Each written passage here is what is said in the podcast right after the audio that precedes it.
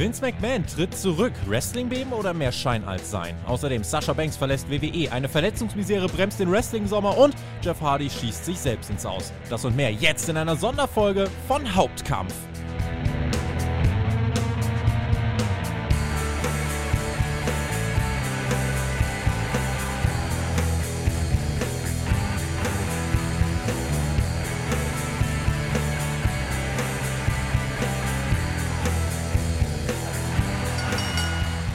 Eigentlich kann man ja wirklich mittlerweile die Uhr danach stellen. Also sobald auch nur das Wort Urlaub von mir ausgesprochen wird, scheint sich irgendein Hebel umzulegen, der die Wrestling-Welt aufwirbelt. Das ist wirklich verrückt. Aber ich bin wieder da und wir sprechen über alles, was äh, ja in den letzten Tagen so passiert ist. In dieser neuen und ausführlichen Sonderausgabe von Hauptkampf, eurem Wrestling-Talk vom Spotfight Wrestling Podcast. Mein Name ist Tobias Enke und bei mir ist jemand, der diesen ganzen Wahnsinn zum Glück hier äh, miterlebt hat, auch schon eingeordnet hat. Heute schauen wir wirklich nochmal mit allen Infos drauf, die wir jetzt haben zum Sonntag. Wir schauen, welche Blickwinkel es gibt und ordnen das Ganze ein.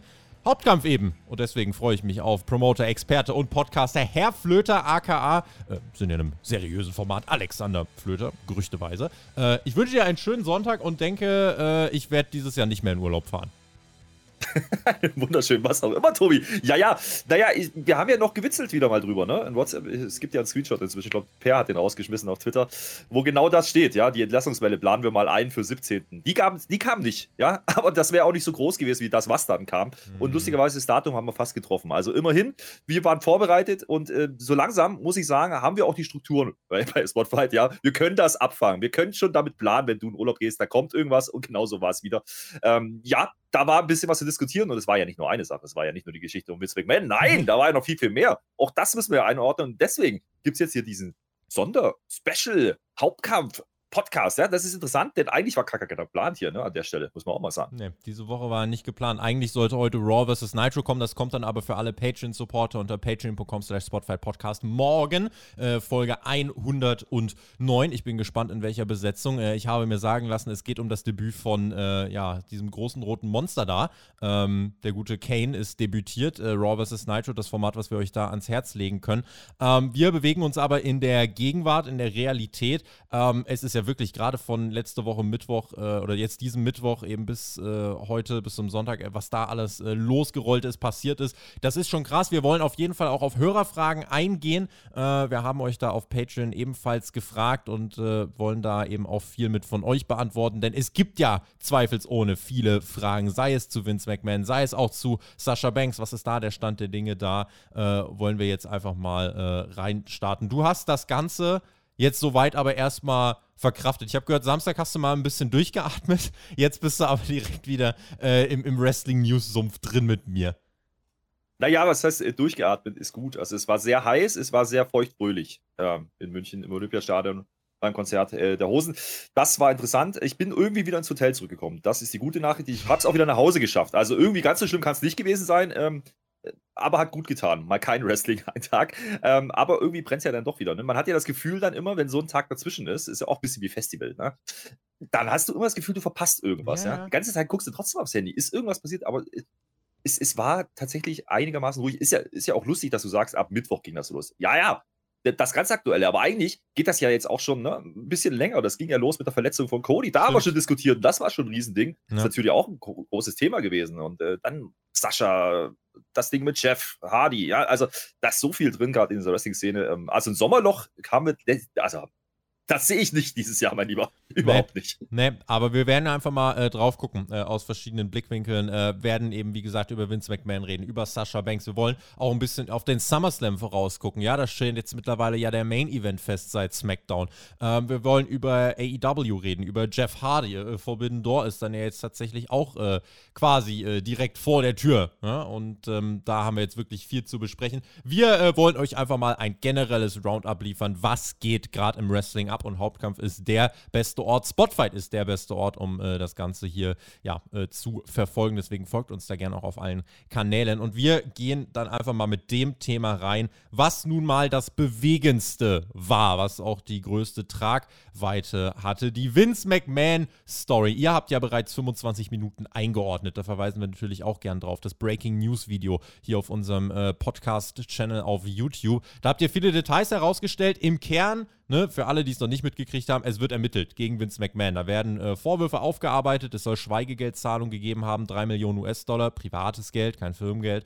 Ähm, und mit dem Geld wurde eine sexuelle Affäre in äh, die stille Kammer womöglich geschoben. Äh, Head of Talent Relations, John Laurinaitis, hängt da ebenfalls knietief mit drin. Und das Board of Directors der WWE hat eine Kommission zur Aufarbeitung eingerichtet und in einer Pressemitteilung gab WWE bekannt, dass Vince, bis das aufgearbeitet ist, erstmal seinen Posten räumen wird. Und zwar als CEO und als Chairman. Ähm, freiwillig räumt er das Ganze und dafür wird interimsweise Stephanie McMahon als CEO und Chairwoman installiert. Das ist der Stand der Dinge. Bei SmackDown gab es einen Auftritt von Vince, der uns jetzt inhaltlich für diese Sache ähm, jetzt nicht erstmal offensichtlich weitergebracht hat, wo man viel äh, reininterpretieren könnte, wenn man irgendwie auf Details ähm, achtet. Wenn du jetzt gerade nochmal ein bisschen Abstand auf diese letzten Tage zurückschaust, wie ernst ist die Lage denn jetzt aktuell beim, äh, beim Marktführer?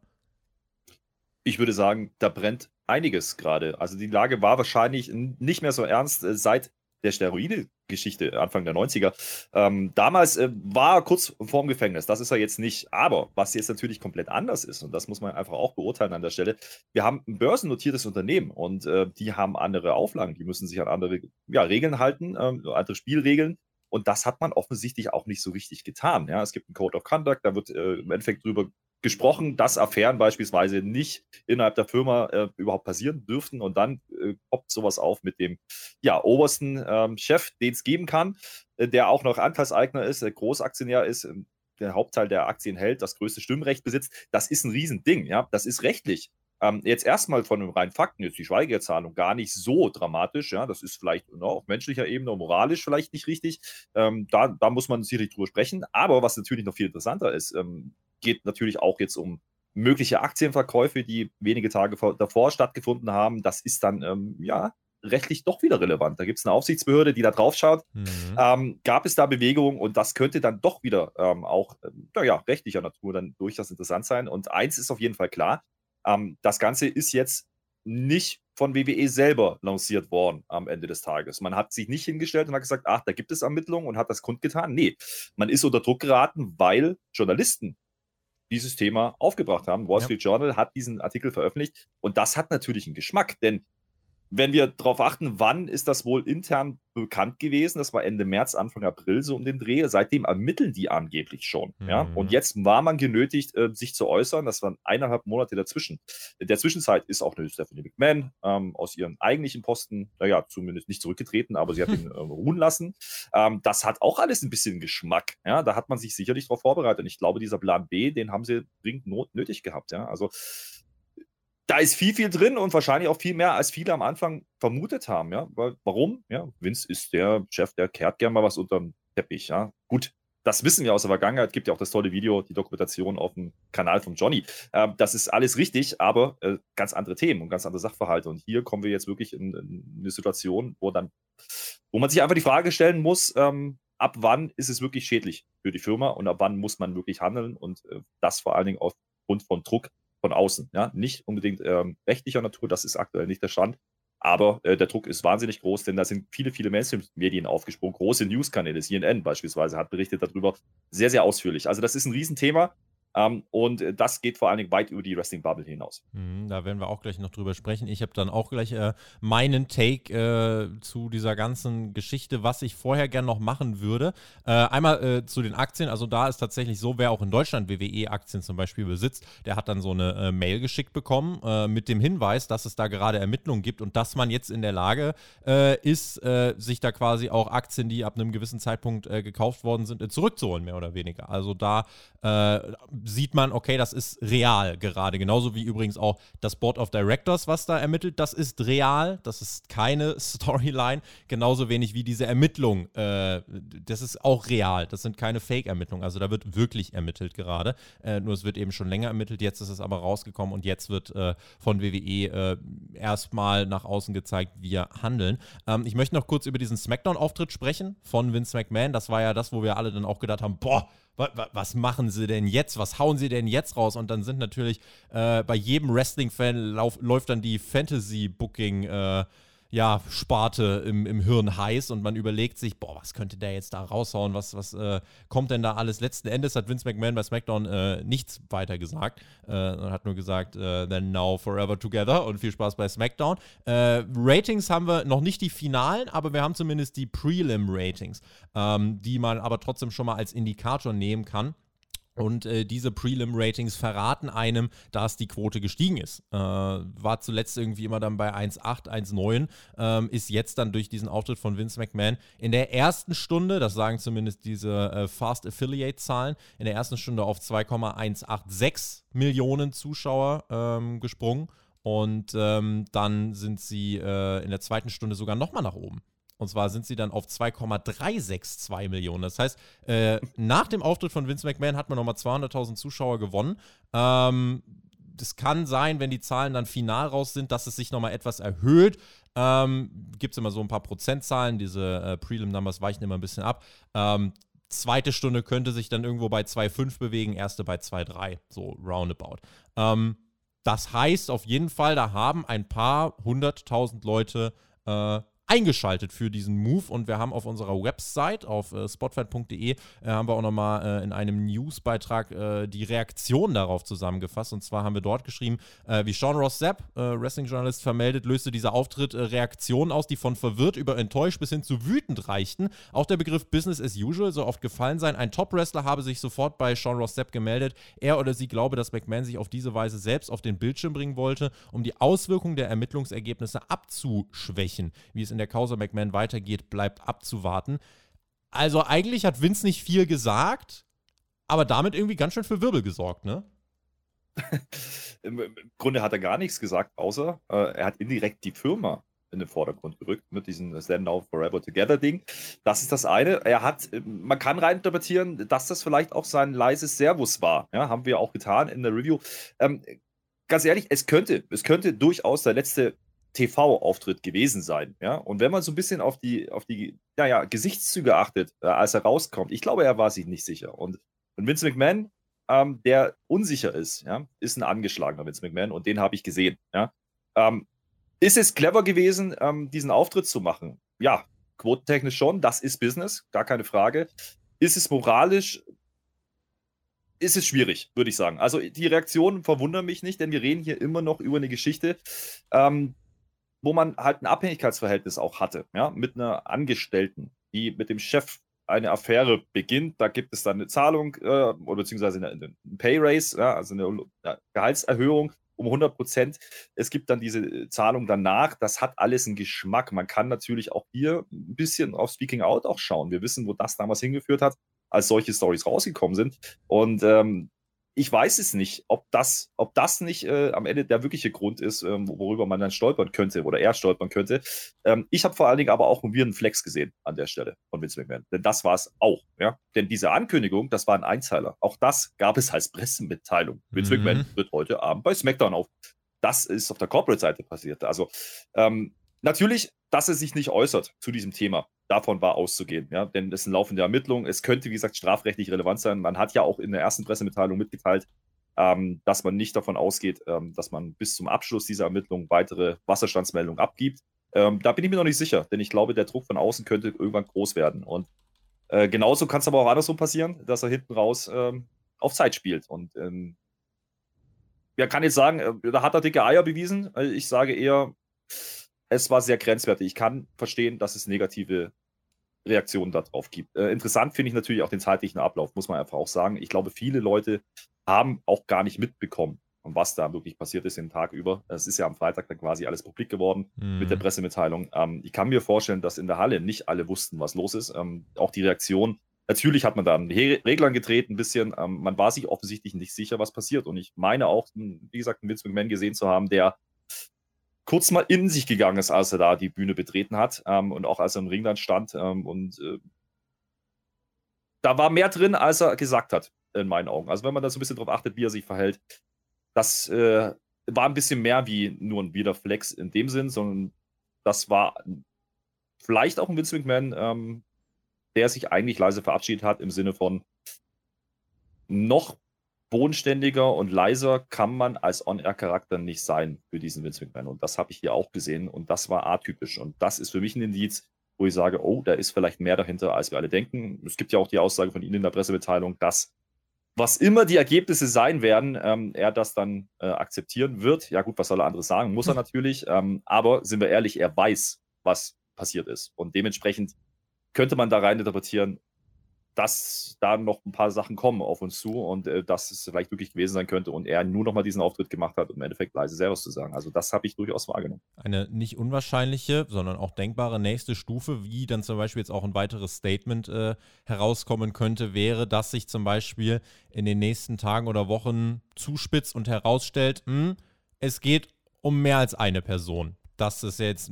eine, wie gesagt, nicht ganz unwahrscheinliche äh, ja, unwahrscheinliche nächste Stufe in dieser Gesamtkaskade mehr oder weniger. Das würde äh, den Druck dann wahrscheinlich auch nochmal ein bisschen weiter erhöhen. Äh, es gibt dann auch noch immer noch den Namen John Laurinaitis, der irgendwie jetzt gerade nicht so im Fokus steht, der äh, ja jetzt aber wahrscheinlich für die ein oder anderen äh, in der Firma als potenzielles wenn man es so labeln möchte, Bauernopfer in Frage kommen könnte. Wie wahrscheinlich ist es, dass da vielleicht jetzt, weil von dem haben wir gar nichts gehört, ähm, wie wahrscheinlich ist es, dass da jetzt vielleicht einfach demnächst sein Kopf rollt und WWE sagt, so, wir haben gehandelt und äh, mhm. dann machen wir, machen wir die Akte zu. Also in der Haut von John Laurinaitis will man eigentlich gerade nicht stecken, oder?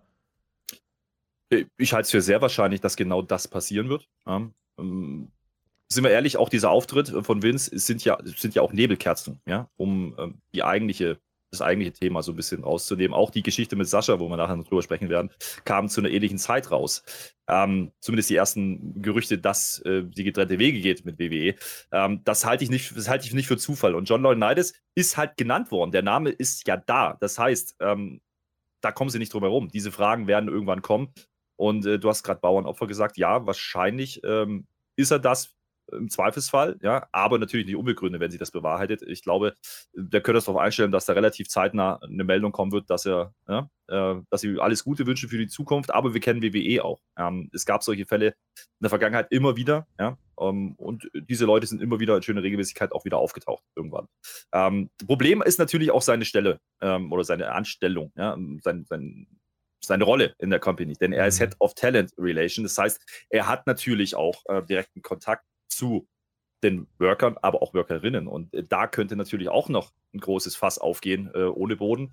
Wenn da irgendwas publik wird, es gab ja auch einen Tweet von Nia Jax, der vermuten, also wenn man das jetzt in Zusammenhang bringen möchte, ja, dann könnte man da rein interpretieren, dass es da auch Anschuldigungen geben könnte in Zukunft. Und das ähm, ist sicherlich alles, ähm, zahlt alles darauf ein, dass wir davon ausgehen können, dass diese, diese Bekanntmachung, dass er raus ist, ähm, relativ zeitnah kommen wird, ähm, mhm. ohne dass es jetzt schon passiert ist. Ähm, und wie gesagt, dann wäre es zeitgleich auch eine, eine, Nebelkerze, die man werfen kann, äh, um von der Diskussion von Vince abzu, äh, abzulenken. Ja, das mhm. ist, äh, ich glaube, da werden gerade viele PR-Menschen sitzen und sich äh, drüber unterhalten und einen Plan ausarbeiten, wie man das denn jetzt darstellt. Und da gehört wahrscheinlich auch dieser Smackdown-Auftritt mit dazu. Ja, bei John äh, Laurinaitis gab es ja auch mal eine Story äh, mit AJ Lee, der Frau von CM Punk, zu der er, also sie hat das zumindest so weitergetragen, zu der er gesagt haben soll, ja, denk mal nicht, dass du äh, so hübsch bist, mit dir will eh keiner Sex haben, so ungefähr. Äh, der also wirklich ja, ein paar Sa Sachen ja. rausgehauen hat, der wahrscheinlich dann auch menschlich, wenn du es dir jetzt anhörst, dann von den Leuten, die entlassen worden sind, von Athena, der ehemaligen mhm. Emma Moon, gibt es ja auch Sachen, äh, ja. die schon tatsächlich einfach menschlich verwerflich sind. Naja, nicht nur menschlich verwerflich. Ich glaube, das ist genau dieses Abhängigkeitsverhältnis noch viel mehr, noch viel offensichtlicher, denn das ist der direkte Vorgesetzte im Zweifel, ja, der über deinen Vertrag entscheidet, der über deine Karriere entscheidet. Ähm, wenn da jemand sitzt, der solche Aussagen tätigt, ist er eigentlich schon nicht mehr haltbar. Ja.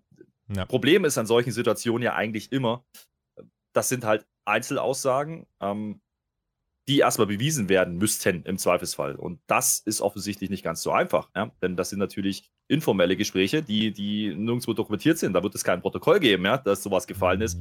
Ähm, und äh, im Zweifelsfall kann man da immer noch so ein bisschen die Nummer spielen, ja, wir können es halt nicht nachvollziehen. Hm, so, aber ab einem gewissen Punkt, ja, ähm, und den haben wir, glaube ich, erreicht in der Diskussion jetzt auch bei John Laurinaitis, ähm, wird das nicht mehr funktionieren, weil der mediale Druck einfach so groß ist ähm, ja. und eben auch Mainstream-Medien darüber berichten und das ist ja gerade aktuell der Fall und das sind eben nicht nur Wrestling-Blätter, nein, das sind eben auch äh, Börsenmagazine, das sind äh, TV-Sender, die darüber berichten und äh, die werden das Ding nicht unter den Teppich kehren, weil welchen Vorteil hätten die davon? Ja. Ich äh, habe auf diese äh, gesamte Geschichte auch nochmal äh, drauf geschaut. Also, was äh, natürlich auch nochmal ein Punkt ist, der über die Sachen entscheidet. Wenn man sie jetzt generell fragt, was müsste denn jetzt passieren, damit Vince dann wirklich irgendwie seines Amtes mehr oder weniger enthoben äh, wird. Also da geht es dann tatsächlich, bin jetzt kein Justizmensch oder so, ähm, aber da geht es dann zum Beispiel um solche Fragen, war denn zum Beispiel überhaupt alles einvernehmlich und so weiter. Wir wissen mittlerweile, Vince lebt getrennt von seiner Frau. Wenn er ein Verhältnis mit einer Angestellten hatte und das beidseitig einvernehmlich war, ist das für das Board of Directors etwas anderes, als wenn herauskommt, Vince hat die Leute dazu gezwungen und im Zweifelsfall sogar mehrere Frauen dann auch noch zu John Laurinaitis geschoben, wenn wir es jetzt mal überspitzt äh, und etwas unseriös formulieren wollen.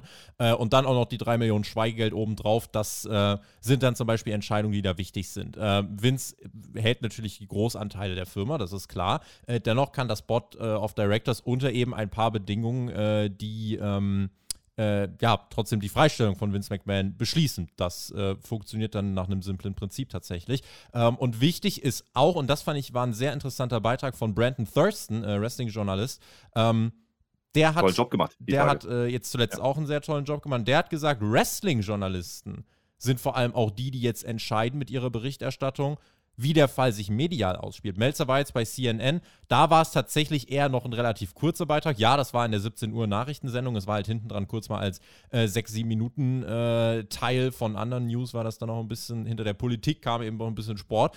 Ähm, und da war es tatsächlich aber so, und das ist halt eine Sache, die viel mit der Integrität von Pro Wrestling in der Öffentlichkeit zu tun hat.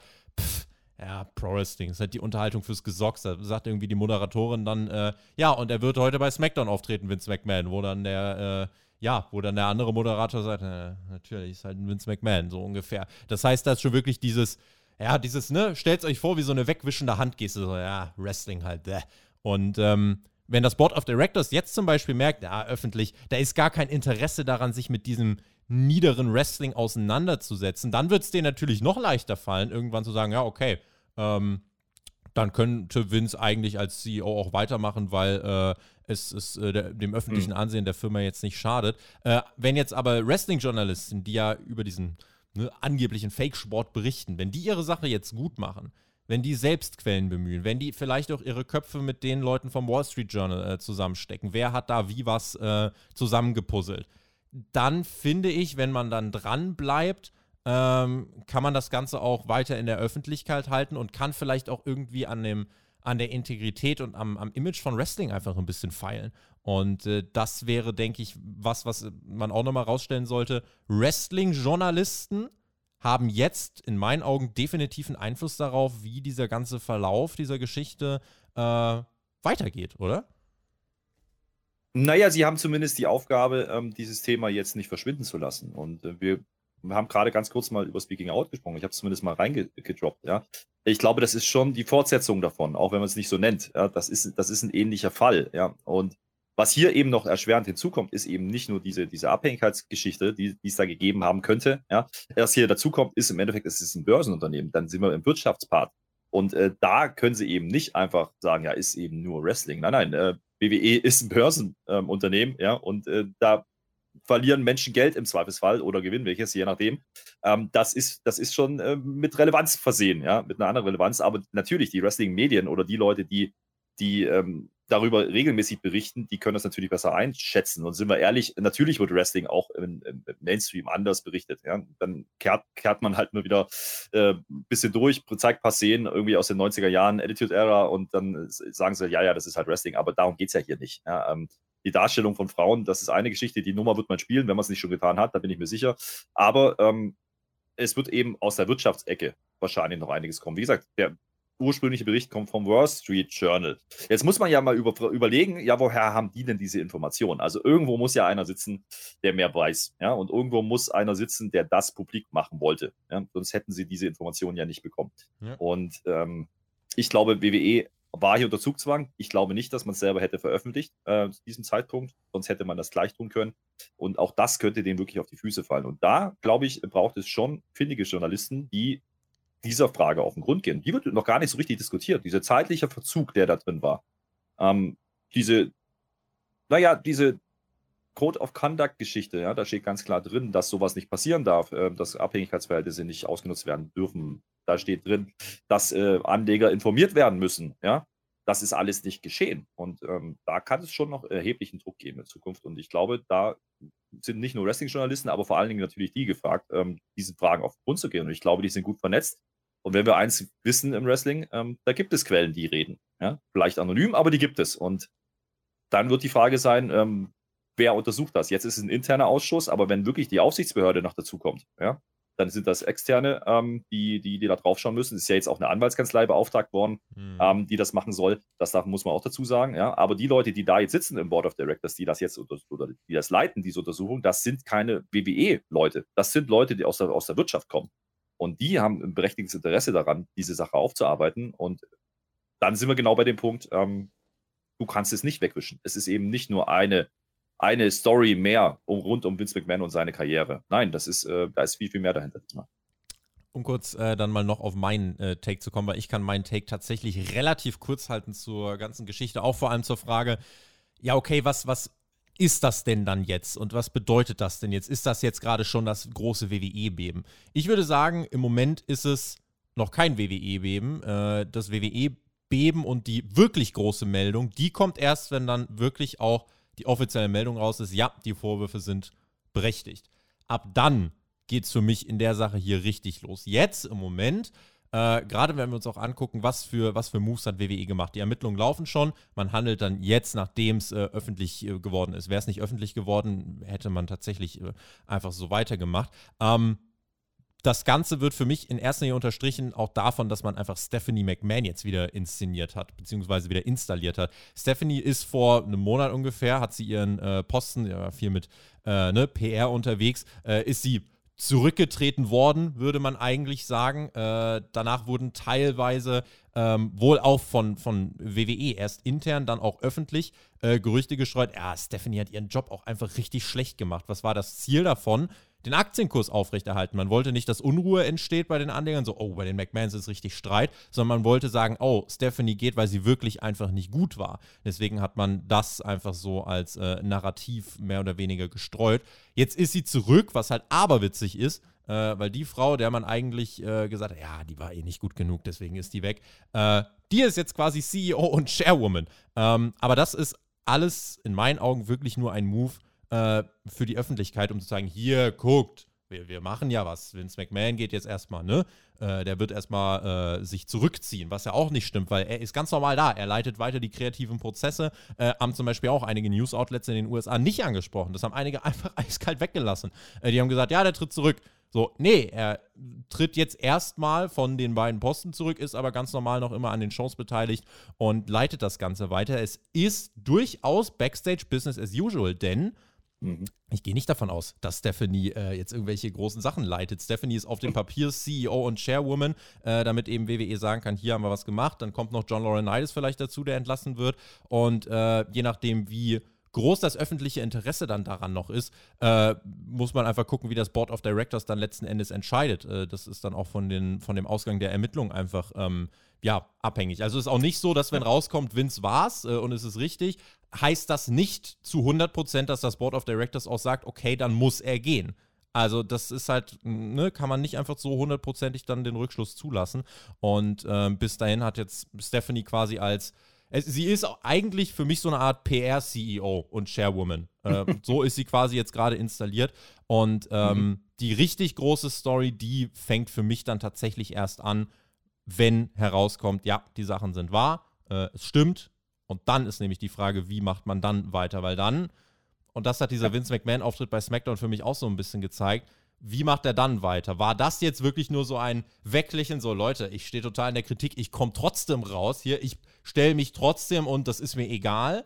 War es ein Abgesang in ganz leiser, untypischer McMahon-Manier? Äh, oder war es einfach nur ein Mittelfinger, so nach dem Motto, pff, Freunde, Ratings, meine Show. Mir ist egal, ja. was sonst passiert. Also, das sind einfach die verschiedenen äh, Aspekte, die da jetzt im Raum stehen. Mhm. Absolut richtig und, und was man ja auch ähm, einfach mal bedenken muss an der Stelle. Ne? Du hast gerade gesagt, viel ändert sich erstmal nicht. Ja, das ist der Briefkopf, der temporär geändert wird. Da steht jetzt Stephanie drin. Aber was bedeutet das und warum macht man das? Äh, zum einen, sagt man damit, ja, ja, wir haben gehandelt, das hast du gerade ausgeführt, aber zum anderen sagt man auch, hey, und wir haben jetzt eine Frau in dieser Position. Ja? Das ist ja die indirekte Message und, und darum geht es gerade. Da kann man ein bisschen ne, wieder Nebelkerzen werfen und sagen, ja, ja, mhm. wir haben doch äh, Frauen in Führungspositionen. Ähm, übrigens auch ein Move, der ja in der Vergangenheit schon mal passiert ist. Ne? Also ja. Steroidenskandal, ähm, da hatte damals die Firma äh, Linda McMahon überschrieben, ähm, weil es ja nicht äh, von anzuweisen war, dass er hätte durchaus in den Bau gehen können. Dafür, das ist jetzt nicht gegeben. Ähm, nur, wie gesagt, die Strukturen waren damals noch andere, das kommt dazu. So, jetzt ist es Stephanie McMahon, äh, sind wir ehrlich, im operativen Geschäft wird das, wird das nicht merklich äh, passieren. Ja, da, da ist nichts. Da, da, das ist der Briefkopf, der sie ändert und ähm, alles, was kreative Prozesse angeht, ähm, passiert sowieso weiter, so wie es war. Das äh, ist genau der Punkt. So, nach außen kann man aber sagen, man hat gehandelt, man hat jetzt eine Frau installiert, man hat äh, ihn aus der Schusslinie genommen. Aber was ich auch sehe, ist, vielleicht ist man hier den möglichen Druck vorweggekommen. Ja? Man hat ihn jetzt erstmal rausgenommen, vielleicht wohl wissen, dass da mehr kommen wird in Zukunft.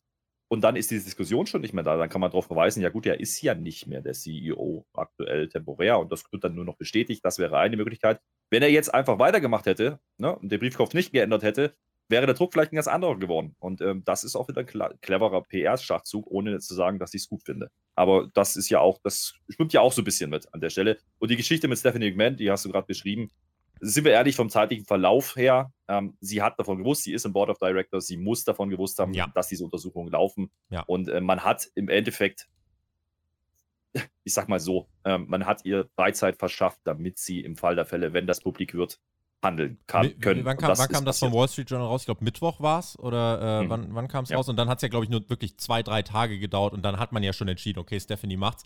Ja. Äh, was ja auch zeigt, okay, da ist da, da war schon ein Plan da. Das ist jetzt nicht aus dem Nichts entstanden, sondern da war schon das Bewusstsein da, was machen wir, wenn. Sind halt Profis, das da, muss man sagen. Das Statement war mit Sicherheit in der Schublade, da bin ich mir sicher. Und wie gesagt, ähm, man hatte jetzt eineinhalb Monate Zeit, ähm, wo man wusste, dass diese Untersuchungen laufen und dass was vielleicht rauskommen kann.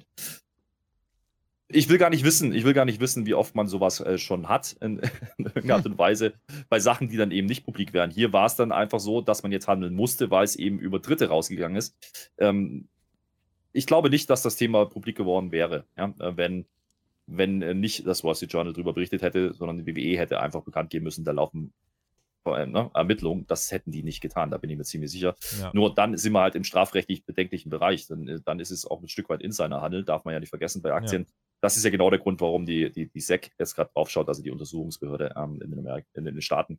Ähm, das ist nicht ganz einfach. Ähm, mit, mit, dieser, mit dieser Untersuchungsbehörde hatte auch gewisser Elon Musk schon ein paar Mal zu tun, beispielsweise. ähm, da, das, die sind da knallhart, ja. Also die schauen da drauf und wie gesagt, das ist, glaube ich, die, die, große Gefahr für WWE. Ähm, mal abgesehen vom Moralischen, was, das diskutieren wir, ja. Und ähm, zu Recht auch, aber da wird nichts zu befürchten sein. Es wird zu befürchten sein, dass dass es ans Geld geht und dass da ähm, strafrechtlich relevante Dinge passiert sein könnten und äh, dann wird es richtig heiß. Ja. Wenn, äh, ja, wir spielen mal das Szenario durch, weil das ist eine Frage, die wir auch noch oft gestellt bekommen. Äh, es kommt heraus, Vorwürfe äh, stimmen, ganz schlimm. Vince McMahon äh, muss zurücktreten, tritt dann auch zurück. Die Königsfrage ist ja dann, wer übernimmt WWE und äh, tritt dann nicht, weil das wäre meine Schlussfolgerung, tritt dann nicht vielleicht wirklich das Verkaufsszenario noch weiter in den Vordergrund. Denn ähm, ich halte das für realistisch als, als äh, oder ich halte es realistischer als eine Übergabe. Warum? Einfach, weil es keinen gibt, der das sonst in den Augen von Vince, glaube ich, führen kann. Die eng vertrauten Bruce Pritchard und Kevin Dunn äh, haben überhaupt nicht die, die Fähigkeiten, um da äh, so ein Geschäft zu führen. Das sind halt jahrelange Handlanger. Stephanie McMahon wurde jetzt vom Hof getrieben und ist jetzt als PR-CEO installiert. Shane McMahon, braucht gar nicht anfangen, der ist weg. Triple H hat Vince seit dem Scheitern von NXT gegen AW gefühlt gefressen. Nick Khan ist halt wirtschaftlich top, aber dem würde Vince nicht die Wrestling Company äh, so in die Hand geben, weil er einfach nicht aus dem Wrestling-Business kommt. So. Und dann sind wir jetzt halt eben an diesem Punkt, dass wir über einen Verkauf äh, sprechen, weil, ähm, ne, also die Firma hat einen Wert zwischen 5 und 6 Billiarden US-Dollar. Das ist, was, was große Konzernübernahmen angeht, es ist viel, aber es ist noch nicht zu viel, um äh, zu sagen, ah nee, dann kauft das keiner. Also gerade wenn man sich äh, anschaut, Comcast, ne, beziehungsweise eben NBC Universal, die sind dann eben äh, schon mit an erster Stelle, wenn es darum geht, äh, WWE zu kaufen. Denn äh, da läuft Raw jetzt mittlerweile seit über 20 Jahren ähm, und das ist eine Sache, die vielleicht dann, wenn man eben sich die Frage stellt, wer übernimmt WWE, ne, dazu führt, dass man sich die Frage gar nicht stellen muss, weil in diesem mhm. Fall, wenn Vince McMahon abtritt, dieses Verkaufsszenario vielleicht dann Variante 1 ist, oder? Naja, und äh, das ist wieder dann der Vorteil bei einem börsennotierten Unternehmen. Es geht im Endeffekt nur um Aktienanteile. Ja, wer hat wie viel der Anteile? Aktuell ist es ja so, dass Vince McMahon ungefähr 30 Prozent der Aktien besitzt, in seinem Besitz, im Privatbesitz ist. Deswegen ist er im Endeffekt der, der quasi der, der Chef. Ja, so muss man es ja ausdrücken. Ähm, dazu kommt, dass er zum großen Teil äh, B-Aktien hat. Das heißt, er hat ein, ein, deutlich höheres Stimmrecht. Er hat ungefähr 80 Prozent des Stimmrechts ähm, bei dieser AG. Und darum geht es im Endeffekt. Wenn da ein großer Investor kommt, in irgendeiner Art und Weise, ob das jetzt eben äh, die genannten sind oder nicht, ähm, das wird ein Konzern sein. Ähm, und die werden das dann in, in, normale wirtschaftliche Strukturen überführen müssen und ähm, ihm im Endeffekt rauskaufen. Ja? Ähm, und das ist dann im Endeffekt genau das, was passieren würde. Das wäre ein Buyout, ähnlich wie bei einem Exit bei einem, einem Startup-Unternehmen. Ja, da fließen dann viele, viele Millionen auf sein Konto und er gibt quasi seine Stimmrechte ab und seine Aktien. Und das wäre, glaube ich, relativ einfach zu machen. Was natürlich dazu kommt, ist wahrscheinlich noch ein Kartellamt. Das muss natürlich geprüft werden. Das ist nichts, was man innerhalb von, von wenigen Tagen abwickeln kann. Aber ähm, ich glaube, so wie wir BWE in den letzten Jahren erlebt haben, ist das ohnehin ein Plan ja, für die Zukunft gewesen der könnte jetzt beschleunigt werden durch diese Geschichte. Vielleicht laufen da auch deutlich mehr Gespräche schon im Hintergrund, als wir alle denken, äh, auch ungeachtet von dieser Situation jetzt, die jetzt interessant werden könnten. Ähm, und dieses Szenario halte ich nicht für ausgeschlossen. Der Mann ist ohnehin, der ist 76. Ja? Also ich hm. glaube schon, dass es da einen Plan B geben muss, aus wirtschaftlicher Sicht zumindest, was passiert im Fall der Fälle. Und ähm, den könnte man jetzt spielen. Und die Frage ist einfach nur, ist es jetzt der richtige Zeitpunkt? Denn sind wir ehrlich, wenn solche Ermittlungen laufen, wenn solche Vorwürfe ne, bekannt werden, dann ist das jetzt auch nicht zuträglich für den Verkaufswert. Ja, das muss man auch einfach sagen. Ich glaube, ähm, da hat WWE vielleicht auch ein Problem. Ja, ähm, interessant finde ich aber den Namen Dekan, den hast du gerade genannt. Ja, der geht ein bisschen unter. Auch der wäre ja ein möglicher Kandidat gewesen, um diese Führung zu übernehmen. Dann hättest du auch nicht den Geschmack gehabt, ähm, aus, wieder aus dem familiären Umfeld und es ist im Endeffekt nur ein Dann kein P Also Nekan wäre kein PR-CEO gewesen. Bei Nekan hätte ich gedacht, oh, okay, Richtig. dann ist jetzt tatsächlich aber was passiert. Bei Stephanie habe ich das Gefühl nicht. Genau. Und das ist genau die große Frage. Das hat man nicht getan bisher. Ja, das kann natürlich auch passieren, dass das jetzt eine temporäre Geschichte war, weil es halt schnell gehen musste. Aber ähm, mein erster Gedanke war, war, okay, man wollte offensichtlich keinen Außenstehenden auf diese Position setzen. Und ähm, warum ist Nikan da? Ich glaube genau aus diesen Fragen heraus, ne? weil irgendwann mal eine Übergabe passieren muss und weil irgendwann mal vielleicht ein Verkauf ansteht und äh, so handelt er ja auch. Ne? Diese ganzen leidigen Thema Budget Cuts ja, kommen ja genau daher.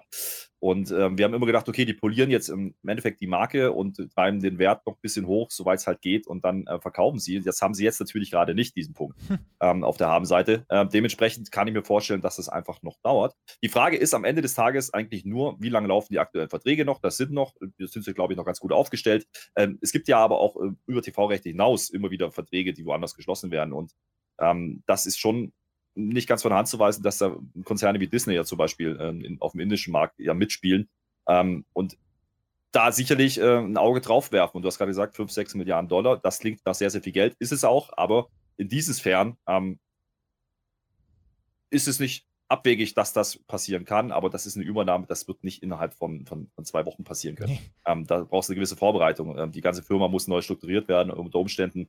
Ähm, wir wissen auch, wie WWE aufgestellt ist. Du hast gerade von Handlanger gesprochen. Ja, Vince McMahon hat Leute um sich geschart. Ähm, ne, sagt man ja immer diese Yes-Men, die Ja-Sager, ähm, die ihm nicht widersprechen.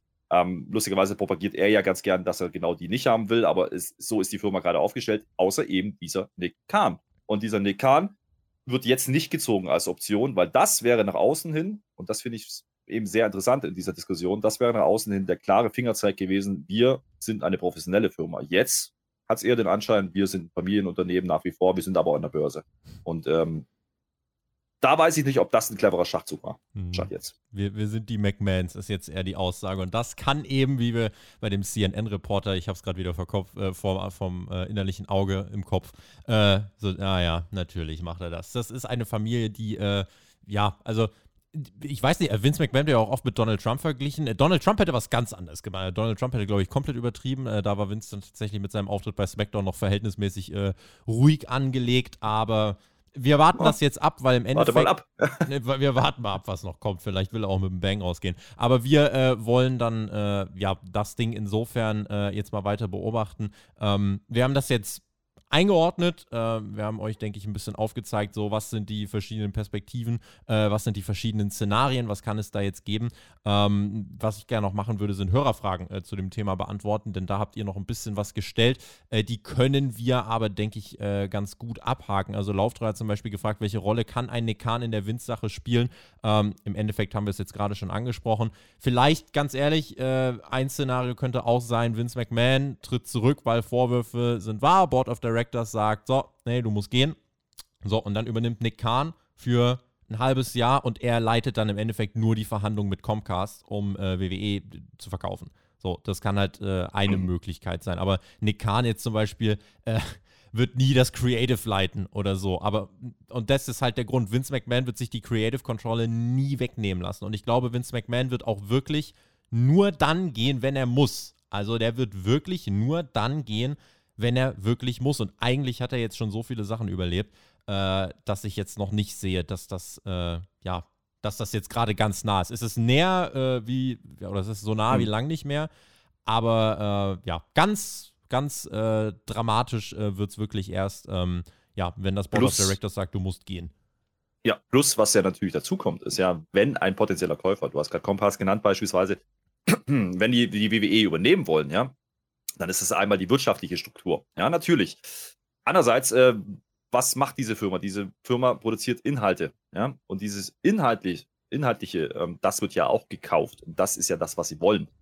Ähm, was würde passieren? Die, die meisten ja nicht von heute auf morgen die Produktionsgeschichten ähm, um, ja, ähm, und die Prozesse, die dahinter stehen, weil das verkaufen sie sich ja im Endeffekt fertig damit ein. Und äh, dementsprechend ist es nicht unbedingt wahrscheinlich, dass er da komplett rausgeht. Das kann ich mir eben auch nicht vorstellen. Ähm, andererseits könnte er aber, und das ist ein interessanter Punkt jetzt aktuell, auf dem Papier her könnte er jetzt theoretisch entlassen werden aus dem Creative-Prozess. Theoretisch könnte er das. Und ähm, natürlich, jetzt steht dann eine Stephanie McMahon darüber, ja, die das entscheiden müsste. Das wird nicht passieren, sind wir ehrlich. Aber in dem Moment, wo einer wie Nick Khan kommt oder vielleicht einer, ein, jemand eingesetzt wird, der woanders herkommt, kann das durchaus passieren. Die Frage ist nur, würde man das Risiko nehmen, wenn ein potenzieller Käufer ähm, die Firma übernimmt? Das sehe ich eben nicht kommen. Ich glaube, die wollen dann ganz schnell dieses Produkt so weiterführen, wie es ist, weil es ja immer noch gute Quoten bringt, ein Live-Content ist, ähm, der wird gut bezahlt in der Fernsehlandschaft. Dementsprechend ähm, kann ich mir nicht vorstellen, dass man da einmal Tabula Rasa macht ähm, und das Ding komplett neu aufstellt. Ja. Hörerfragen hatten wir außerdem noch. Äh, Luca hat uns geschrieben, wird das äh, Vince McMahon-Thema auch Auswirkungen auf die nächsten TV-Verträge haben? Da müsste es jetzt schon ganz schnell gehen, äh, tatsächlich. Also da müsste jetzt schon innerhalb der nächsten Wochen rauskommen, ja, nee, äh, Vince McMahon äh, schuldig und äh, das Board of Directors müsste Nägel mit Köpfen machen. Glaube ich erstmal nicht. Ähm, da müsste, müsste sich noch eine ganze Menge tun. also wird es das haben Vielleicht, wenn ganz krasse Sachen passieren, aber Tendenz geht gerade bei mir eher in Richtung Nö. Ja, ähm, und wir haben es vorhin kurz angesprochen, ja, dieser, dieser letzte Satz in der Pressemitteilung, ja, solange diese Untersuchungen laufen, wird es keine Wasserstandsmeldung geben und es wird auch nichts passieren. Und sind wir ehrlich, das klingt für mich sehr nach, wir spielen auf Zeit. Und ja dieses auf Zeit spielen ist natürlich auch taktisch. Ja? Äh, Gerade Vertragsverhandlungen. Man weiß ja nicht, was im Hintergrund schon läuft. Vielleicht auch in Richtung Verkauf. Vielleicht gibt es ja Gespräche längst darüber. Ähm, und man tütet das jetzt noch ein und dann ähm, kann man der ganzen Sache ein bisschen gelassen entgegensehen, weil dann löst sich das Problem mehr oder minder in Luft auf. Denn dann wird man einfach sagen, ja gut, Vince McMahon hat es verkauft und fertig ist. Mhm. Ähm, das ist natürlich noch die, die Option, die im Raum steht, die da passieren kann. Für die TV-Verträge selber, wie gesagt, ich habe es gerade angesprochen, das Produkt, was produziert wird, ja, ähm, ist ja gefragt am Markt nach wie vor. Es ist Live-Content, äh, Live-Sport ist generell ein Quotengarant nach wie vor. Das sind die Shows, die mehr eingeschaltet werden als, als linear, linear Fernsehen, als alles andere. Das äh, wird sich nicht ändern, auch wenn Vince McMahon ähm, da eine Schutzkampagne an, an, an, der Hacke hat. Ja, ist vollkommen zu Recht. Ähm, das ändert sich nicht. Die, die, Inhalte sind trotzdem genauso viel wert. Ja, die Frage ist nur, gibt es jetzt einen potenziellen Käufer, der damit was plant und eigentlich nur darauf wartet, dass diese Verträge auslauf, auslaufen und dann äh, die Firma übernimmt. Tim hat gefragt, wenn Vince selbst eine solche Situation einfach aussitzen kann, was außer dem Tod soll ihn denn noch stürzen? Also, wenn Vince die Ansage bekommt äh, vom Board of Directors, äh, du musst gehen, dann wird er wohl auch gehen müssen. Also, weiß nicht, inwiefern er sich da über, äh, widersetzen kann. Ich glaube, Vince McMahon ist schon jemand, der dann äh, ja, der es auch gern mal ein bisschen drauf ankommen lässt, der gern vielleicht einfach mal, ja, okay, ihr sagt, ich soll gehen, ich mach's einfach mal nicht. Äh, der versucht das vielleicht auszusitzen, aber ähm, ich denke, äh, in dem Fall, also wenn, wenn die Sachen wirklich maximal unglücklich und äh, schlecht für ihn laufen und wirklich alles rauskommt und äh, er dann äh, gar keine Argumente auf seiner Seite hat, dann äh, ist es auch einfach, also dann wird auch ein Nick Khan sagen, Vince, äh, sorry, aber das können wir jetzt wirklich nicht machen. Wenn du willst, dass ich deine Company für die 5, 6 Milliarden verkaufe, dann äh, musst du jetzt gehen. Und deswegen ist Nick Khan da zum Beispiel in dem Fall schon nochmal jemand, der Vince vielleicht auch ein bisschen Kontra geben kann. Also Nick Khan würde ich dann eben nicht als diesen kompletten Ja-Sager einschätzen. Interessante daran ist ja, ne? er kann natürlich seinen Rollen enthoben werden, vielleicht auch im Creative-Prozess rausgenommen werden. Was er aber trotzdem immer noch hat, bis zu einem möglichen Verkauf, ist, ist das Stimmrecht. Ja? Ja. Und äh, ich habe es gerade ausgeführt, 80 Prozent ungefähr des Stimmrechts liegen bei ihm. Ähm, ein paar Prozent liegen noch bei Familienmitgliedern. Also das heißt, er hat ja immer noch gehörig was zu sagen, was das Wirtschaftliche angeht. Und das ist ein Punkt, den vergessen viele an der Stelle. Er ist äh, vielleicht nicht mehr CEO, er ist vielleicht nicht mehr der eingesetzte, ich sage jetzt mal ganz salopp, Chef, der das Sagen hat, aber äh, die wirtschaftlichen Geschichten entscheidet er nach wie vor mit seinem Stimmrecht. Und das ist nicht ohne. Ja? Also er muss im Endeffekt ja auch im Verkauf zustimmen am Ende des Tages. Das heißt, man kann ihn im Endeffekt jetzt auch nicht das Bein pinkeln. Ähm, dann man würde ihn brauchen, ähm, um, um diese, diesen Verkauf, wenn er denn irgendwann im Raum steht, dann auch äh, durchzubringen. Ähm, da bin ich gespannt, ob das so einfach geht, wie manche Leute sich das vorstellen. Mhm. Lukas hat uns noch geschrieben, was macht die ganze Sache eigentlich mit den Workern? Ausblenden kann man das äh, doch als Superstar nicht. Wie gehen die WWE-Performer damit um? Macht man einfach weiter, als wäre nichts oder macht man sich schon Gedanken um die dubiosen Dinge, die da vor sich gehen? Ich hätte vorhin ja schon mal diese äh, ne, Reaktion von Sean Ross Sepp, äh, die er da zusammengefasst hat, von verwirrt äh, über Business as usual bis wütend. Im Endeffekt, das Wichtigste für die Worker ist wahrscheinlich erstmal, dass sie ihr Geld bekommen und danach ist es eine komplett individuelle und für uns nicht einschätzbare Sache wer tickt wie. Wenn jemand wirklich einfach sagt, äh, ihm ist ganz wichtig, dass er bei einem Arbeitgeber äh, unter Vertrag steht, mit dem er moralisch absolut auf Wellenlänge ist und das gegen die eigene moralische Linie verstößt, dann äh, ja, wird das eine, äh, eine gewisse Wut auslösen. Mhm. Wenn du jetzt aber jemand bist, der sagt, okay, das ist halt eine große Firma und es gibt kaum große Firmen, die komplett reingewaschen sind. Gibt es halt wirklich fast nicht äh, und du sagst, okay, das akzeptiere ich, solange ich mein Geld bekomme, meine Familie ernähren kann, dann reicht mir das. Ähm, da, da können wir jetzt keine, kein, kein, keine pauschale Antwort dafür formulieren, denke ich. Naja, du hast gerade einen wichtigen Satz gesagt. Ähm, am Ende des Tages ist, sind das Angestellte, ja, ähm, die ihren Lebensunterhalt damit bestreiten müssen. Und die Optionen sind nicht so wahnsinnig groß.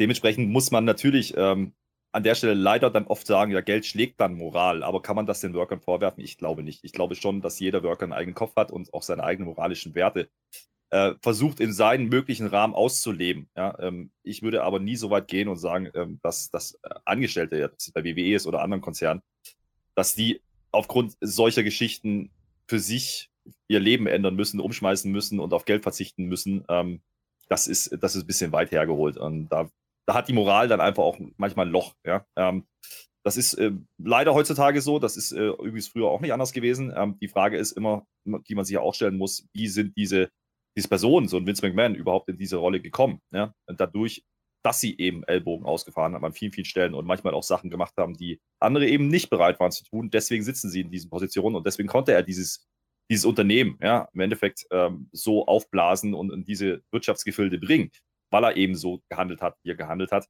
Und äh, das musst du, glaube ich, erstmal schlucken, diese Kröte, und musst du so akzeptieren als Worker. Du, wenn du gutes Geld verdienen willst im Mainstream Wrestling, dann kommst du ja da nicht dran vorbei. Und sind wir ehrlich, das ist auch der, der Hauptgrund, warum äh, viele Wrestler, Wrestler dann trotzdem zu WWE gehen, auch wenn sie eigentlich vielleicht mit einigen Sachen nicht zufrieden sind. Ähm, da kannst du nicht verlangen von denen, dass sie auf einmal moralisch jetzt sagen, nee, das will ich nicht mehr und ich äh, gehe wieder für 100 Dollar äh, am Abend äh, Indie catchen. Das wird nicht passieren. Zumal, und das weiß jetzt, WWE auch. Zumal äh, es jetzt nicht, also du weißt ja, wo du unterschreibst. Äh, es ist jetzt nicht so, dass das jetzt gerade der erste Skandal ist, wo du denkst, oh, da scheint bei WWE aber einiges äh, nicht so ganz hundertprozentig toll Richtig, zu sein, sondern wenn du dir die Historie der Company anschaust, Ey, da gab es viele, viele, viele, viele es Geschichten. Es war Wildwest. Ja, ja, es war Wildwest. Äh, und wie gesagt, äh, diese Börsengeschichte ist ja auch noch nicht so alt. Ja, also, wenn, wir 20 oder 25 Jahre zurückgehen in der Geschichte, da war das noch eine ganz andere Firma, ähm, deutlich kleiner, deutlich ähm, weniger Geld dahinter, ganz andere Strukturen, familiäre Strukturen wahrscheinlich auch. Ähm, da hat man ja schon eine gewisse Weiterentwicklung. Das hat aber eben auch zur Folge, dass man eben auch eine Größenordnung mitspielt inzwischen, äh, die eben vergleichbar ist mit anderen großen Medienkonzernen. Und dementsprechend ähm, gelten diese moralischen Geschichten dann ab einem gewissen Punkt wahrscheinlich nicht mehr. Und ähm, nicht, dass man sich nicht danach richten kann. Ich, ich würde niemand, äh, niemand verurteilen, der für diese Company arbeitet, wenn jeder ist selbst der Nächste und jeder muss Geld verdienen. Ähm, du hast gerade gesagt, das ist ja kein exklusives Problem im Wrestling. Ja? Ähm, da wissen wir es natürlich, weil wir uns damit beschäftigen. Und es ist natürlich auch Entertainment und sowas ist natürlich auch unterhaltsam. Dann gibt es dann Dokus drüber. Das gibt es in anderen Wirtschaftszweigen nicht in der Form, zumindest nicht äh, in der Fülle. Aber da passieren ähnliche Sachen. Und äh, du würdest ja einem Nestle-Mitarbeiter ähm, auch nicht vorwerfen, dass Palmöl verwendet wird, ähm, weil diese Entscheidung trifft er nicht. Ja? Er muss mit dem arbeiten, was er an die Hand kriegt. Und ähm, natürlich gibt es äh, gewichtige Namen ja, ähm, in dieser Entertainment-Branche, die, deren, deren Stimme Gewicht hat.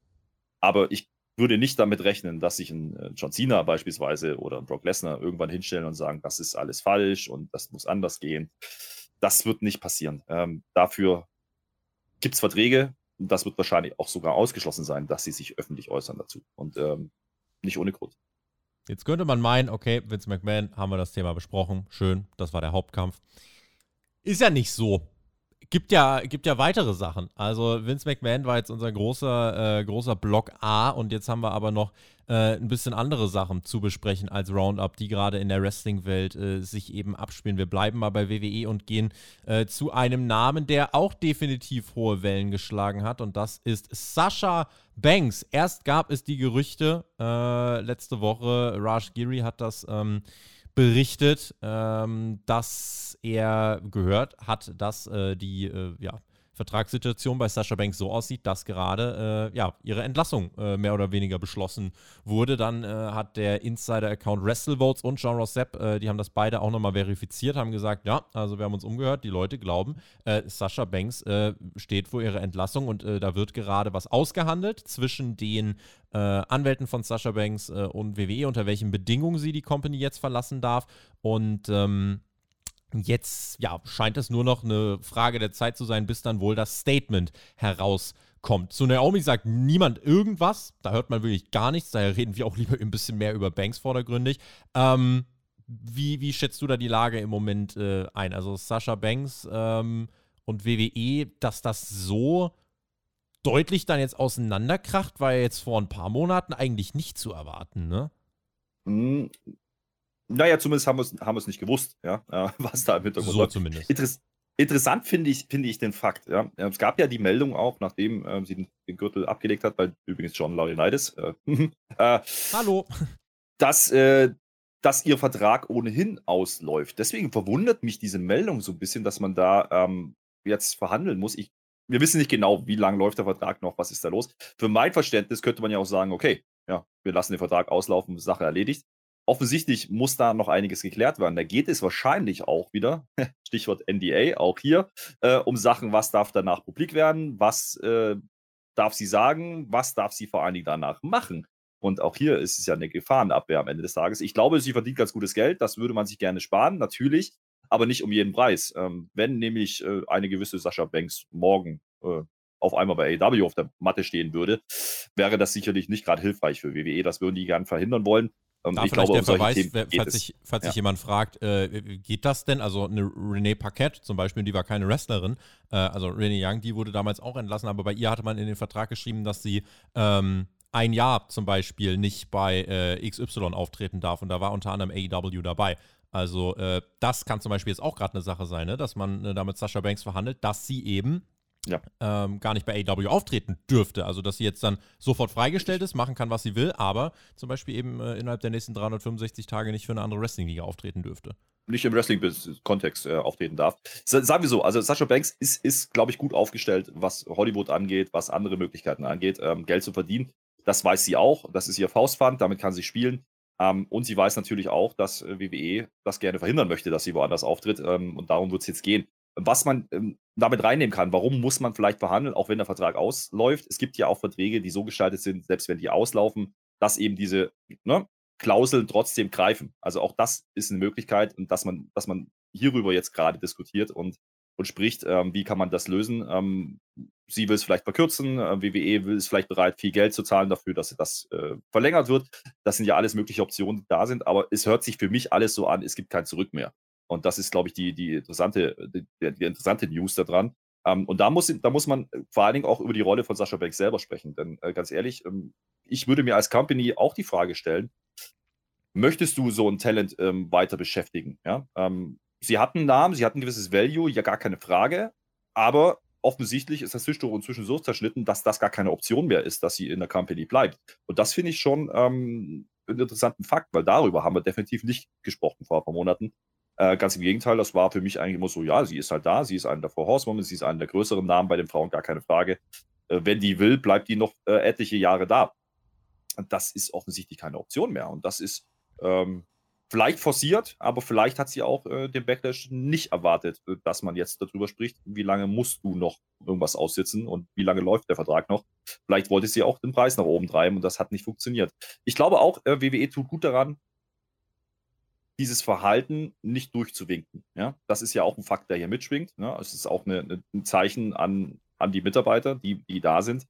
Hey, Freunde, wir müssen das nicht akzeptieren, wir werden es auch nicht akzeptieren, ähm, so ein Verhalten. Und das ist auch richtig. Ja? Und ich glaube, das ist auch ein Thema aktuell, ähm, warum man das möglichst wasserdicht äh, über die Bühne bringen möchte, auch seitens WWE. Man möchte, glaube ich, auch ganz klar machen, hey Freunde, so geht's auch nicht. Und äh, das ist notwendig an der Stelle. Vor allem zeigt WWE auch weiterhin, jeder ist ersetzbar in erster Linie, also auch bei einer Sascha Banks, wenn WWE sagt, wir entlassen die, dann entlassen wir die. So, man geht ein Stück weit wahrscheinlich ihrem Wunsch dann nach. Ähm, da muss man jetzt einfach gucken, unter welchen Modalitäten sie eben entlassen wird. Es hängt jetzt auch viel davon ab, was will sie denn überhaupt? Wenn sie äh, wirklich sehr viel am Wrestling-Business hängt und sagt, ich möchte aber weiter wrestlen, nur nicht für euch, dann wird sie, äh, ne, Teufel tun, sowas zu unterschreiben, dass sie nur gehen darf, wenn sie ein Jahr nicht woanders äh, auftreten darf. Ähm, will sie zum Beispiel äh, nicht zwingt zu AW, sondern will, keine Ahnung, will vielleicht sogar bei Stardom wrestlen oder keine Ahnung, dann äh, ist mhm. WWE das vielleicht schon recht, weil dann sagen die, ja, das juckt uns eh nicht. Ähm, also da muss man einfach gucken, WWE wird es in erster Linie wichtig sein, dass sie nicht zu AEW geht. Das ist erstmal die ich große würde, Sache. Ich würde noch einen Punkt mit reinnehmen, ähm, selbst eine mögliche Hollywood-Karriere. Ja? Könnte man darüber diskutieren, ob äh, WWE daran nicht mitverdienen möchte in Zukunft. Man weiß nie, man hat mit The Rock ein ganz, ganz gutes Beispiel, der sehr, sehr viel Geld verdient inzwischen, äh, wo WWE wahrscheinlich nichts äh, bekommt davon. Aber man kann ja darüber spekulieren, ob WWE nicht auch ein berechtigtes Interesse daran hat, die Marke Sascha Banks ähm, auch in Zukunft in irgendeiner Art und Weise ne, inne zu haben im Sinne von, hey, wir kriegen Teile der Verdienste beispielsweise. Weil, denn, mhm. denn wir haben dich auf die Landkarte gebracht, wir haben dich zum Star gemacht, wir haben dir die Möglichkeiten eröffnet. Da, da hat WWE einfach von, von Stone Cold und The Rock einfach gelernt, weil das sind Mit Stars, Sicherheit. die sind größer als ja. die Company geworden und ein John Cena zum Beispiel, äh, der hat seinen, seinen realen Namen, hat er quasi die Intellectual Property an WWE übertragen und heute verdient WWE am Namen John Cena, wenn er einen Film oder so weiter auftritt. Das ist tatsächlich relativ krass. Und, und das wird, werden, sie auch, werden sie sicherlich auch besprechen müssen. Ja, also bin ich mir ziemlich sicher. Und sind wir ehrlich, ähm, da geht es im Endeffekt darum. Natürlich wird eine Sascha Banks möglichst freie Hand haben wollen. Ähm, und die Frage ist, zu welchem Preis? Und WWE möchte gerne natürlich das Gegenteil. Und da muss man sich irgendwo einigen. Im Endeffekt ist es eine Art Vergleich. Ähm, und ähm, mir, mir, zeigt das Ganze jetzt, dass man darüber verhandelt, eigentlich nur, dass der Vertrag wahrscheinlich restriktiver ist, als man meinen mag, auch wenn er ausläuft wer sich jetzt nochmal fragt, wie ist das überhaupt dazu gekommen, was war da mit Sasha Banks im Endeffekt? Ähm, sie ist mit Naomi bei WrestleMania Tag Team Champion geworden, Women's Tag Team Champion, und äh, war dann nicht damit zufrieden, wie sie eingesetzt worden ist. Es gab dann wohl den Plan, dass sie, ähm, ja, gegen äh, Ronda Rousey wohl verlieren sollte, irgendwann bei einem der nächsten Pay-Per-Views. Das hat ihr nicht geschmeckt und Naomi sollte wohl äh, gegen den Raw Women's Champion verlieren. Äh, dann, ja, also Naomi wirklich können wir irgendwie ganz aus der Geschichte gerade ausklammern, weil zu ihr hört man auch einfach gar nichts und das ist auch irgendwie äh, nicht das, was, glaube ich, äh, für die Leute so wirklich ähm, spannend ist. Naomi hängt da irgendwie einfach nur als, als Anhängsel dran. Wer weiß, ob Sascha Banks sie da überwältigt hat, ob Naomi gesagt hat, ich will jetzt auch mal einen Thrill, keine Ahnung, aber äh, ja, sie ist da irgendwie, ähm, da hört man gar nichts irgendwie zu einer Entlassung. Äh, sie ist auch suspendiert im Moment, also das muss man schon dazu sagen, aber da weiß man nicht, ob sie zurückkehrt, wann sie zurückkehrt, wie sie zurückkehrt. Ähm, deswegen sprechen wir zum Beispiel ne, wirklich vordergründig über Sasha Banks, weil das auch das ist, was die Leute interessiert. Ähm, dieser, dieser Bruch, der da einfach entstanden ist, dass da wirklich ähm, da jetzt so lang schon die Sachen gebrodelt haben, dass äh, man wirklich jetzt der Auffassung ist oder dass Sasha Banks der Auffassung ist, nein, ich möchte hier nicht mehr arbeiten. Und sie hat zumindest wirklich dann äh, ne, mit Hollywood jetzt das Standbein. Also sie kennt ihren Wert. Sie hat das ja in diesem einen Stone Cold Podcast schon mal ausgeführt. Wir haben ja auch bei Hauptkampf hier schon ein paar Mal drüber geredet. Also die kennt ihren Wert schon und die ne, sieht sich jetzt nicht so, dass sie von WWE abhängig ist. So, WWE ist erst recht nicht von ihr abhängig. Ähm, da ist halt, ja, eh die Auffassung, jeder ist, äh, jeder ist ersetzbar. Wenn wir da vielleicht aus der Sicht nur mal äh, rausgucken, die WWE-Brille abnehmen, wie groß wäre der Verlust für die Women's Division denn jetzt wirklich? Also sagst du, es kommt gerade von NXT noch genug nach ähm, und, und da hat man, äh, hat man äh, schon die nächsten Prospects oder äh, muss man ehrlicherweise sagen, naja, Sascha Banks ist jetzt dann schon, schon irgendwie auf einer Stufe mit Becky Lynch, Charlotte Flair ein Verlust, der äh, für die, für die Star-Qualität im, im Main-Roster bei den Frauen äh, schon ein dickerer Verlust wäre, als WWE vielleicht zugeben möchte. Das mit Sicherheit. Also ich, ich, Sascha Banks ist nicht irgendein Name. Ja, das muss man sagen. Definitiv, äh, auch weil sie einfach naja, auch diese, diese, diese Welle der Frauen ähm, und auch die, die Darstellung der Frauen natürlich mit begleitet hat. Ähm, sie ist einer der Namen, die irgendwann mal ne, in den Narrativ dann eingehen wird. Sie hat die Frauendivision auf eine andere Stufe mitgehoben, aber, und das ist vielleicht dann auch ne, ihr Problem, sie überschätzt vielleicht auch ihre Rolle so ein bisschen.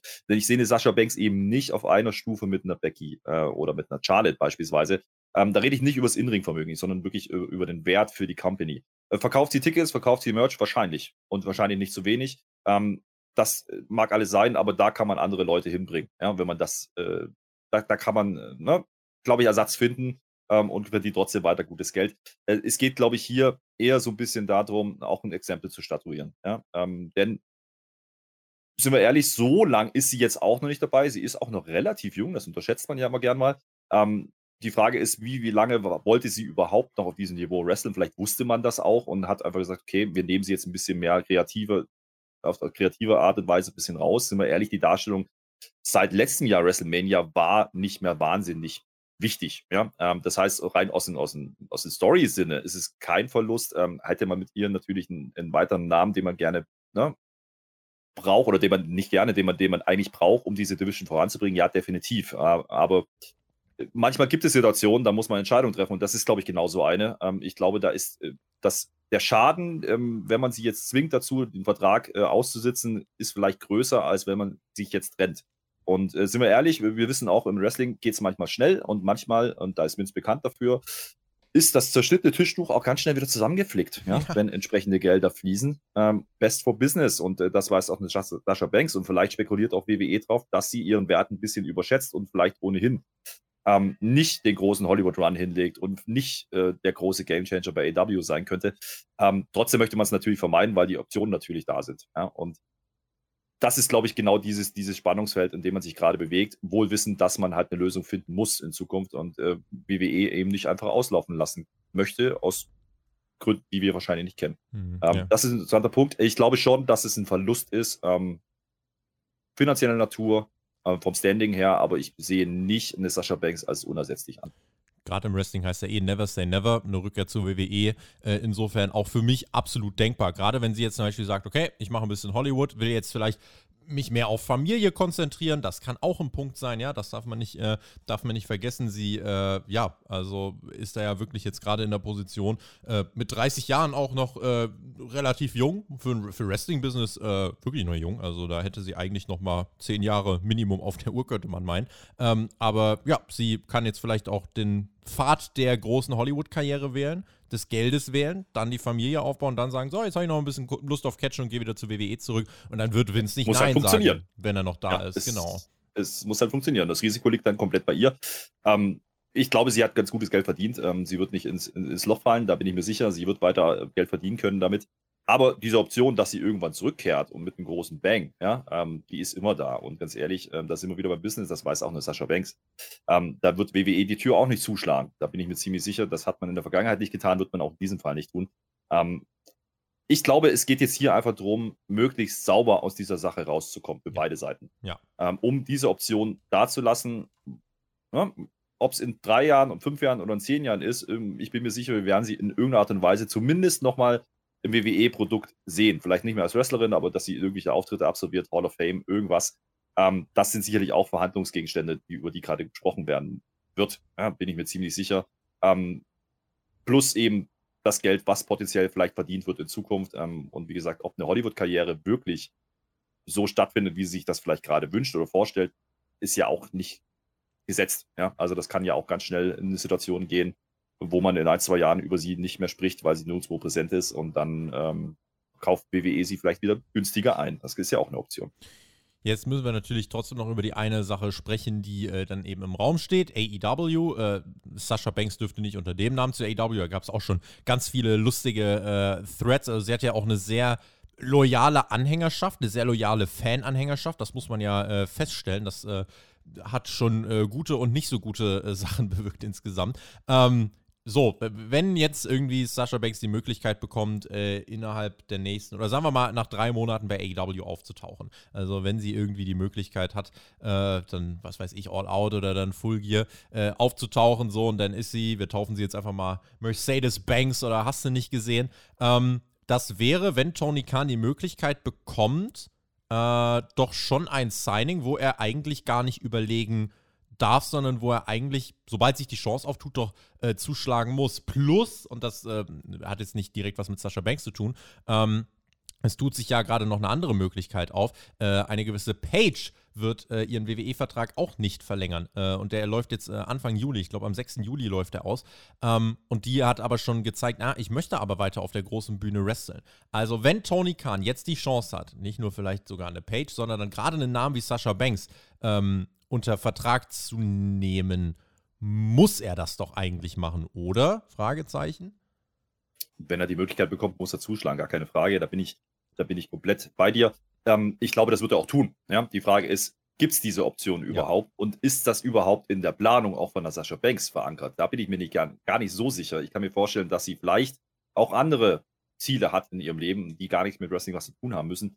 Ähm, natürlich hat sie ein gewisses Fangnetz. Ja? Also wenn das nicht funktioniert mit Hollywood, äh, ist die Option AW natürlich eine sehr große. Und da wird man auch gutes Geld verdienen können mit ihren Namen, gar keine Frage. Und äh, das würde das Produkt oder gerade die Frauen Division auch definitiv aufwerten. Da brauchen wir nicht drüber diskutieren. Das wäre ein Signing. Ähm, das ist ein No-Brainer, absolut.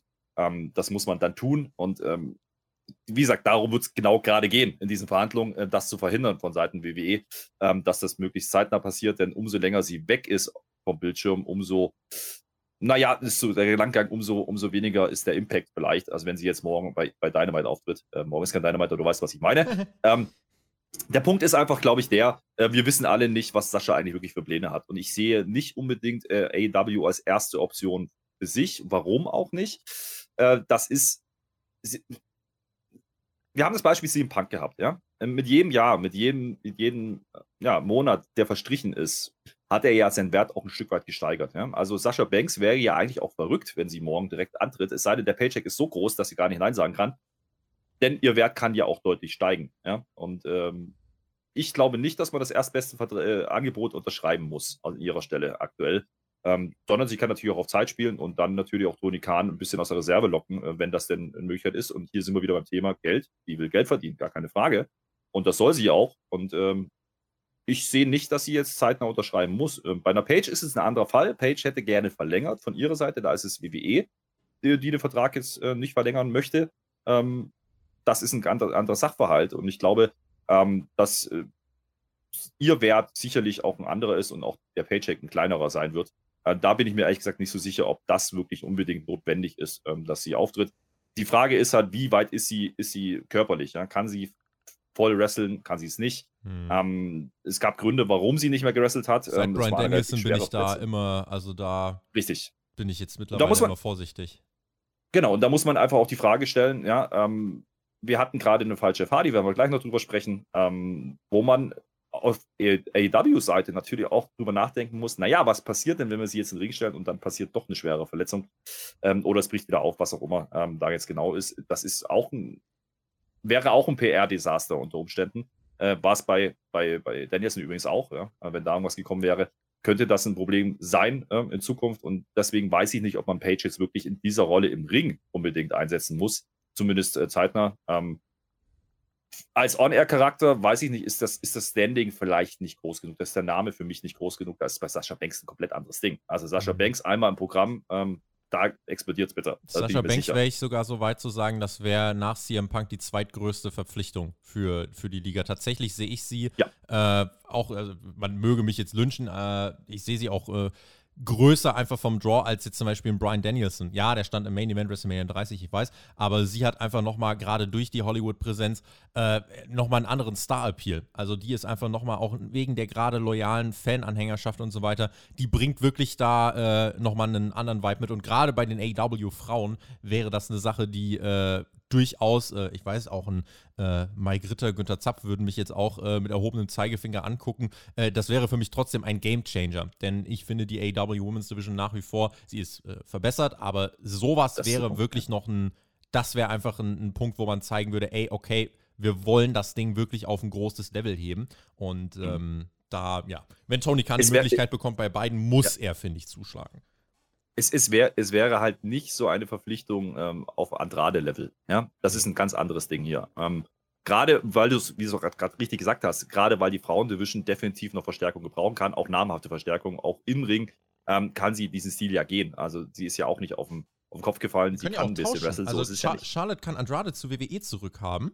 Äh, Wäre wär für Ach, mich voll du. fein. Und ja. dann kann äh, Sascha Banks zu AW kommen. Das wär's doch. Ist aber auch ein äh, interessanter Name, den man hier mal äh, reinwerfen könnte. Ne? Ähm, wenn jetzt, spielen wir das Szenario mal durch, Sascha Banks unterschreibt äh, irgendwann down the road bei AEW. Bei einer Charlotte wäre ich mir auch nicht so sicher, ob das nicht irgendwann mal passieren könnte. Ja? Und dann wären auf einmal die Aushängeschilder der letzten Jahre der Frauendivision ähm, beim, bei der Konkurrenz. Äh, das ist äh, eine interessante Option für uns Fans auf jeden Fall. Das für alle Mal. Für alle Mal ja. Ähm, aber natürlich, man kann auch darüber spekulieren, ob Sascha Banks nicht vielleicht auch nur ihren Preis bei WWE nach oben treiben wollte und das ist nach hinten losgegangen. Ich bin mir nicht sicher, dass sie die Company wirklich verlassen wollte. Ja. Ähm, das ist immer so eine, so eine Geschichte, da muss man, muss man auch mit beide Seiten betrachten. Ich bin mir nicht so sicher, dass das so geplant war. Jetzt kann sie halt nicht mehr zurück, aber Frage ist natürlich auch ein bisschen Loyalität. Ne?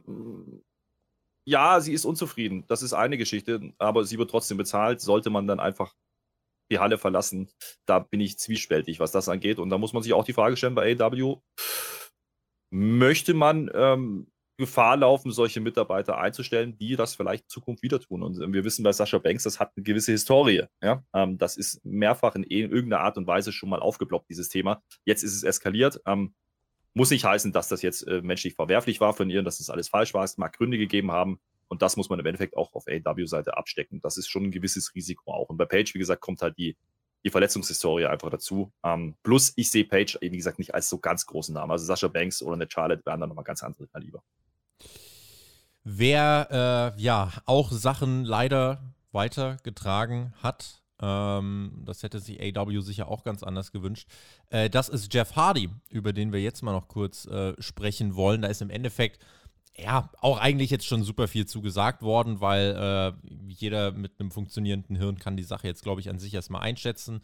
Äh, er hat sich selber ausgebremst, ähm, ja, und wurde betrunken und ohne, gültigen, äh, ohne gültige Führerscheinpapiere verhaftet. Nicht zum ersten Mal, es ist, glaube ich, das dritte Mal in den letzten zehn Jahren in Bezug auf das Führen eines Fahrzeugs unter Einfluss von Betäubungsmitteln. Viele Kommentare im Netz dazu fand ich wirklich absolut nicht lustig. Ne? Also was, was da irgendwie kommt an, an Sachen. Ja, kannst ja mittlerweile die Uhr nachstellen. Jeff äh, fährt wieder Slalomlinien oder keine Ahnung, oder zu viel von der Leiter auf den Kopf gefallen. Wo ich mir denke, Alter, Leute, kommt mal bitte klar. Also dem Mann geht es wirklich offensichtlich. Ähm, einfach in, in dem Punkt hat er einfach so, so, so ein großes Problem. Und ich denke, äh, Tony Khan, als der Jeff Hardy verpflichtet hat, äh, war sich eigentlich, glaube ich, ziemlich sicher, dass äh, das nicht passieren wird. Und was das Ganze ja nochmal ein bisschen, ja, was das Ganze eben nochmal anheizt, ist ja dann tatsächlich der Punkt, dass es wohl, also ich schlussfolgere das so für mich, dass tatsächlich er jetzt kurz davor war, die Hardys zu den Tag Team Champions zu machen. Und das ist ja, wenn da jetzt natürlich sowas passiert, man mag sich gar nicht ausmalen, was passiert wäre, sie hätten den Titel gewonnen und dann wäre das passiert. Ähm, ja, über die Reaktion von AW reden wir gleich, aber erstmal vielleicht zu Jeff Hardy, das, äh, ja, es äh, ist nicht lustig. Ich äh, wünsche dem Mann tatsächlich einfach nur äh, alles Gute. Viel mehr kann ich gar nicht dazu sagen. Ich finde es sehr, sehr bitter. Ja, ähm, schließe ich mich an. Ja? Ähm, der Mensch, Jeff Hardy, ähm, hat wahrscheinlich deutlich größere Probleme, als wir alle wussten. Ja? Ähm, auch über die ganzen Jahre hinweg gehabt. Und sind wir ehrlich, 2,91 Promille, das ist kein Gelegenheitstrinker. Das ist nicht einer, der mal eben auf dem Konzert war und sich die Hockey gibt ja, äh, und dann die nächsten Wochen nichts mehr trinkt. Das äh, dann noch überhaupt ein Auto zu führen ja, oder zu fahren, das ist dann schon ähm, ein Zustand, naja, von einem Alkoholiker, muss man einfach so sagen. Das ist eine Suchterkrankung, die ploppt immer wieder auf, die passiert in Wellen, das muss man einfach dazu sagen. Und dieses diese, diese abfälligen Kommentare, die du ansprichst, ähm, ich habe das auch wahrgenommen. Ich finde es auch nicht in Ordnung. Ich glaube, da sollten wir als Gesellschaft oder als Wrestling-Fans auch anders mit umgehen. Das aber mal ähm, als Nebensatz nur. Ähm, ich, ich bin einfach der Meinung, äh, wir sollten jetzt nicht über den Wrestler Jeff Hardy sprechen, ja? Ähm, sondern wir sollten darüber sprechen, ähm, war es ein Fehler von AW, äh, vielleicht zu gutgläubig, ähm, oder hat man vielleicht nicht die, die notwendigen Mechanismen im Hintergrund, ähm, so eine Suchterkrankung entsprechend äh, auch zu erkennen. Ja? Ähm, denn ich kann mir nicht vorstellen, dass, dass äh, einer, der mit 2,91 Promille Auto fährt ja, ähm, und offensichtlich ja regelmäßig sehr viel trinkt, dass das nicht auffällt. Und da habe ich so ein bisschen Fragezeichen im Kopf. Ähm, und diese Person möchte ich dann zum, zum Champion machen. Finde ich ein bisschen schwierig. Ähm, die Rolle von Tony Khan ähm, an der Stelle, ich glaube schon, ähm, er hat gehofft, dass das funktioniert. Ähm, vielleicht auch mit einem anderen Work-Schedule, als er bei WWE ist, äh, deutlich weniger Druck dahinter. Ähm, das hat offensichtlich aber nicht dazu ausgereicht, dass dieses Problem nicht wieder aufgeploppt ist. Und ähm, da muss man einfach sagen, ähm, würde ich mir wünschen, dass man da vielleicht in Zukunft ein bisschen anders rangeht, kritischer, vielleicht auch einmal auf den Auftritt äh, verzichtet, wenn man äh, Anzeichen erkennt. Ja, das ist ein Lernprozess. Die Company ist relativ jung, gar keine Frage. Ähm, da muss im Endeffekt ja auch, müssen Leute das mitbekommen haben, auch im Vorfeld schon. Und die Frage möchte ich auch einfach mal in den Raum stellen. Muss man da als Company nicht moralisch auch anders handeln? Das hat WWE spät getan, aber sie haben es getan. Ja. Ähm, AW jetzt nicht. Äh, allerdings die Reaktion, da werden wir gleich drüber sprechen. Was sie jetzt gemacht haben, ist absolut richtig. Das ist ähm, notwendig, ja, um diesen Menschen ähm, einfach auch, naja, nicht das Gefühl zu geben, ja, du kommst wieder damit durch. Und äh, sind wir ehrlich, das hat eine Historie bei, bei Jeff Hardy. Äh, leider, ja, das ist halt, wie gesagt, das, das Thema Suchterkrankung. Das immer so dieses, ja, der ja, wird ja. schon wieder. Ne? Ist, ist schon wieder. Und wir hatten damals den TNA-Auftritt, ja, äh, ja. wo er offensichtlich ähm, nicht fähig war, gerade auszulaufen. Ja. Ähm, auch da hat man gesagt, ey, das darf nicht passieren, denn darf man die rausschicken. Man hat es gemacht. Ähm, das ist genauso verwerflich gewesen. Hier ist es ja nicht im Ring passiert. Ja? Das ist äh, zur Ehrenrettung in AW, da haben die keinen Einfluss drauf. Was er in seiner Privatzeit macht, ist, ist nicht deren Bier ja, am Ende des Tages, sondern ähm, einzig und allein der Fakt, dass es nicht aufgefallen soll, sein soll, ähm, kann ich mir nicht, kann ich mir nicht erklären.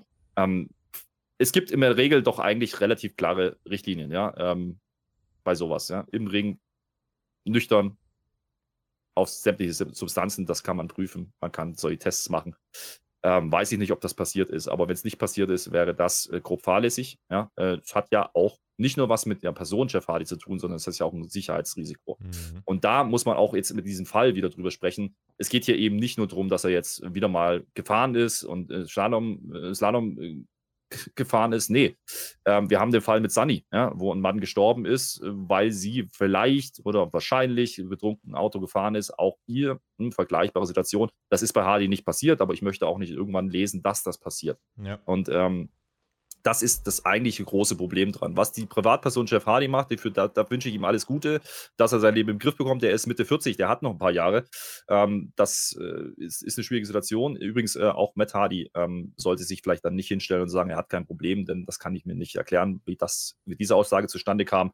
Ähm, andererseits bin ich aber auch der Meinung, er ist nicht der, der, der, der Aufpasser. Er, er kann nicht äh, immer dabei sein. Das funktioniert so auch nicht. Das ist äh, dann ein bisschen viel. Ähm, Theorie manchmal in den, in den Kommentaren.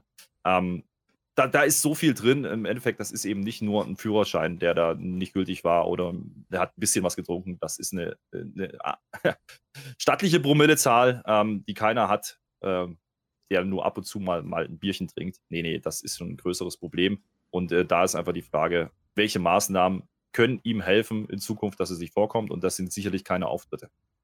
Matt Hardy hat sich ja äh, auch schon wieder dazu geäußert, hat gesagt, Jeff schämt sich wirklich dafür. Äh, für die ist es halt, glaube ich, super bitter, gerade für Matt Hardy, der sich dachte, ey, jetzt habe ich mich vor Jeff gestellt, öffentlich, habe gesagt, ey, dem geht's gut, habe ihm vielleicht ein Stück weit dazu verholfen, dass er eben bei AEW unterkommt, habe vielleicht Tony Khan erklärt, wie gut es ihm eigentlich geht. So, und jetzt das. Und deswegen, ähm, Tony Khan wird, glaube ich, sehr äh, schockiert darüber gewesen sein. Der hat aber eine Reaktion insgesamt getroffen, die ich ähm, wirklich, wirklich gut fand. Also, er hat äh, im Endeffekt, ähm, das Statement von AW kam nicht prompt, sondern äh, man äh, ließ noch etwas Zeit verstreichen. Tony Khan wollte erst mit Jeff Hardy äh, wirklich den Kontakt nochmal aufnehmen und ihm das alles persönlich mehr oder weniger mitteilen. Ähm, so, und was hat man ihm letzten Endes mitgeteilt? Äh, das Statement macht klar, dass man Jeff Hardy bewusst gemacht hat, dass man ihm helfen will bei einer Behandlung, bei einem Entzug gegen den Missbrauch von Drogen, Betäubungsmitteln etc. Und Hardy wird das auch annehmen. Das hat man ebenso äh, öffentlich gemacht. Äh, bis auf weiteres ist er jetzt erstmal ohne Gehalt suspendiert. Er wird erst zu AEW zurückkehren können, sobald er eine Behandlung erfolgreich durchlaufen hat. Und, ganz wichtig, seine Nüchternheit dahingehend auch bewahrt. In meinen Augen das bestmögliche Statement tatsächlich. Also was äh, in so einer misslichen Lage, ne, als Company, wenn du jetzt einfach sagst, ja, okay, wir setzen dich wieder vor die Tür, bist entlassen, tschüss, finde ich auch arschig und das passt auch nicht zu AW, das passt nicht zu Tony Khan, der eigentlich immer diesen, äh, ne, diesen, diesen Stil hat, dass er eigentlich die ganze Welt umarmen möchte. Ähm, so, und jetzt im Endeffekt diesen Weg hier zu gehen, zu sagen, wir helfen ihm und wir, äh, ne, oder wir suspendieren ihn, wir finanzieren ihm aber diese Therapie und er kann wirklich erst zurückkehren, wenn er äh, wirklich seine Nüchternheit äh, bewahrt hat. Das ist schon, äh, ja, als Reaktion von der Company, wenn, ja. wenn mein Arbeitgeber so mit mir umgehen würde, dann da darfst du dich glücklich schätzen. Also das ist schon, ist schon gut dann. Absolut, äh, absolut richtige Reaktion. Auch die Konsequenz ähm, klar unterstrichen. Was passiert, wenn das nicht passiert, dann ist er halt raus. Ja? Ähm, das ist wichtig gewesen. Ähm, aber ihn nicht fallen zu lassen, ist auch richtig. Übrigens, auch WWE hat das ja nicht getan, ja, an der Stelle. Im Gegenteil. Ähm, warum hat er damals die Hilfe nicht angenommen? Ähm, weil Suchtkranke nicht rational handeln. Ja. Und vielleicht brauchte er diesen einen Fall on top, um jetzt doch wieder zu sagen, jetzt, äh, ich muss was machen. Es geht so nicht. Ja. Ähm, und das kann man nicht immer rational erklären. Ja. Ähm, ich glaube, wichtig ist genau diese Hilfe. Das ist nicht selbstverständlich ähm, egal von welcher Seite sie jetzt kommt, äh, dann macht er jetzt eben jetzt seine Therapie. Aber wichtig ist vor allen Dingen diese, diese Langzeitkonsequenz. er muss diese Sauberkeit dann äh, unter Beweis stellen. Und das spricht für mich äh, genau für diese Tests, die es dann wahrscheinlich geben wird in Zukunft, wenn es die noch nicht gab, dass er eben nüchtern bleibt. Und das ist ja gut nachvollziehbar. Und das ist Bedingung, als, als die vom Arbeitgeber gestellt wird. Das ist die notwendige Konsequenz, ohne ihn fallen zu lassen und fortzuführen. Mehr konnte man nicht machen von Seiten AW. Ähm, oder von Seiten Toni Kahn. Das ist absolut richtig und absolut sauber so gelaufen. Äh, auch die Art und Weise, wie man es gemacht hat, dass man eben abgewartet hat, dass man erst das persönliche Gespräch nochmal gesucht hat, ist alles richtig. Ähm, was man natürlich nicht beeinflussen konnte, ist, dass dieses Video auftaucht ähm, ja. bei seiner, von seiner Verhaftung. Ähm, das sind einfach Sachen, das hat die Privatperson dann zu tragen. Die, die rechtlichen Konsequenzen sowieso. Ähm, das ist nicht AWs ähm, Baustelle. Ja? Ähm, sie konnten das tun, was sie jetzt gemacht haben und das haben sie absolut richtig gemacht. Damit äh, Jeff Hardy, ne, dem wünschen wir alles Gute und äh, gucken mal, wann der zurückkehrt. Ähm, ich, ja, bin auch total dafür. Der soll sich jetzt erstmal die Zeit nehmen und wirklich gucken, vielleicht, äh, was macht ja. Sinn, was nicht. Und vielleicht, vielleicht ähm, auch die Konsequenz ziehen. Ja, ich hoffe, er kommt. Er kann diese Frage für sich irgendwann beantworten, ob er sich vielleicht aus dem Wrestling-Business irgendwann auch zurückziehen sollte. Mhm. Denn offensichtlich ist es ein, ein, ein, Arbeitsumfeld, mit dem er mit seiner Suchterkrankung offensichtlich nicht zurechtkommt. Ja. Ähm, heißt nicht, dass, äh, dass das jetzt die Begründung ist, warum, warum er äh, trinkt. Ja? Ähm, das äh, würde ich so nicht sagen, aber wenn man feststellt, okay, das befeuert im Endeffekt dieses Problem nur, ähm, dann sollte man vielleicht auch irgendwann die Konsequenz im Auge behalten ähm, und sagen, okay, vielleicht sollte ich mich zurückziehen und zur Ruhe setzen.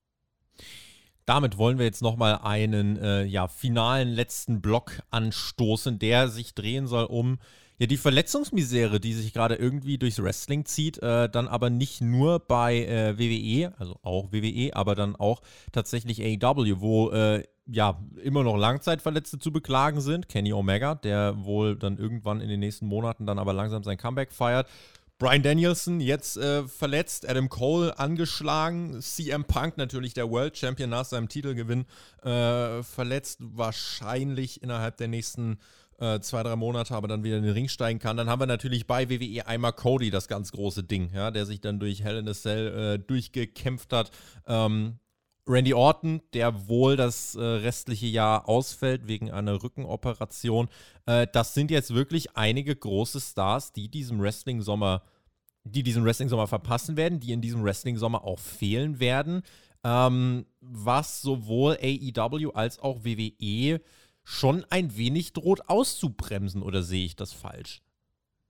Nee, das ist für beide absolut bitter. Ja, also äh, Punk äh, als, als Champion, ähm, dass der ausfällt, das ist äh, bitter für AW. Andersrum ist natürlich Cody absolut bitter, denn der war der Go-To-Guy. Der war der Name, der wahrscheinlich Roman Reigns auch irgendwann entthronen sollte.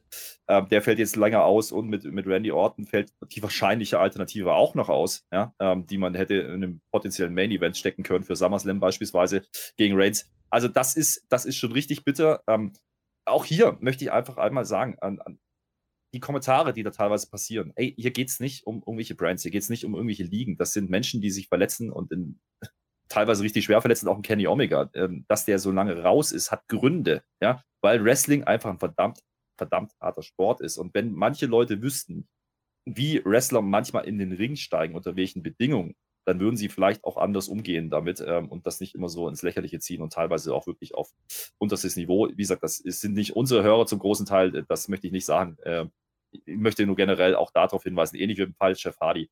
Freunde, das sind Menschen, ja, ähm, die sich da schwer verletzen. Das macht ja auch mental was mit dir. Das ist nicht nur das Körperliche, ja.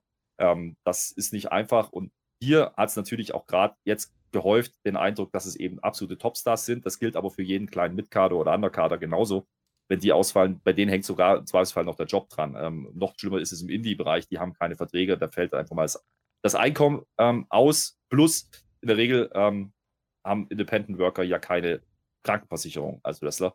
Ähm, das ist bei WWE und AW Gott sei Dank ein bisschen anders. Ähm, die kriegen die bestmögliche Therapie, die kriegen die bestmöglichen Behandlung ähm, für schwere Verletzungen. Gott sei Dank, ja. das ist aber so eine Wrestling Company, glaube ich, auch schuldig, ja, denn diese Verletzungen passieren ja weil dieser Sport so ist, wie er ist.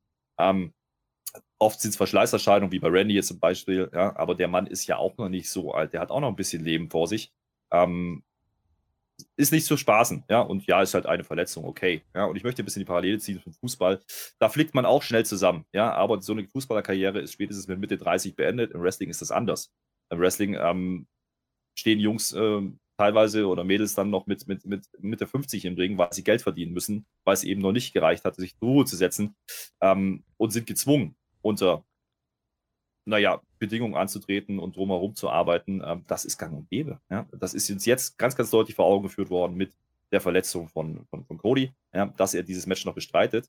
Ähm, da hat man es einfach gesehen, optisch und visuell. Man hat es mitgefühlt, aber wie gesagt, sowas passiert ständig. Kenny Omega ist monatelang ja, mit Schmerzen unterwegs gewesen. Mhm. Äh, und der hat mehrere Baustellen. Da ist es nicht ein Knie oder da ist es nicht ein, ein, ein Ellbogen, sondern das sind mehrere Baustellen, Nacken. Ähm, warum er jetzt einfach auch raus ist. Und das ist einfach der Debut, die dieser Sport, ja, der fordert am Ende des Tages, ähm, wenn Leute so lange dabei sind, wie es eben Kenny Omega ist.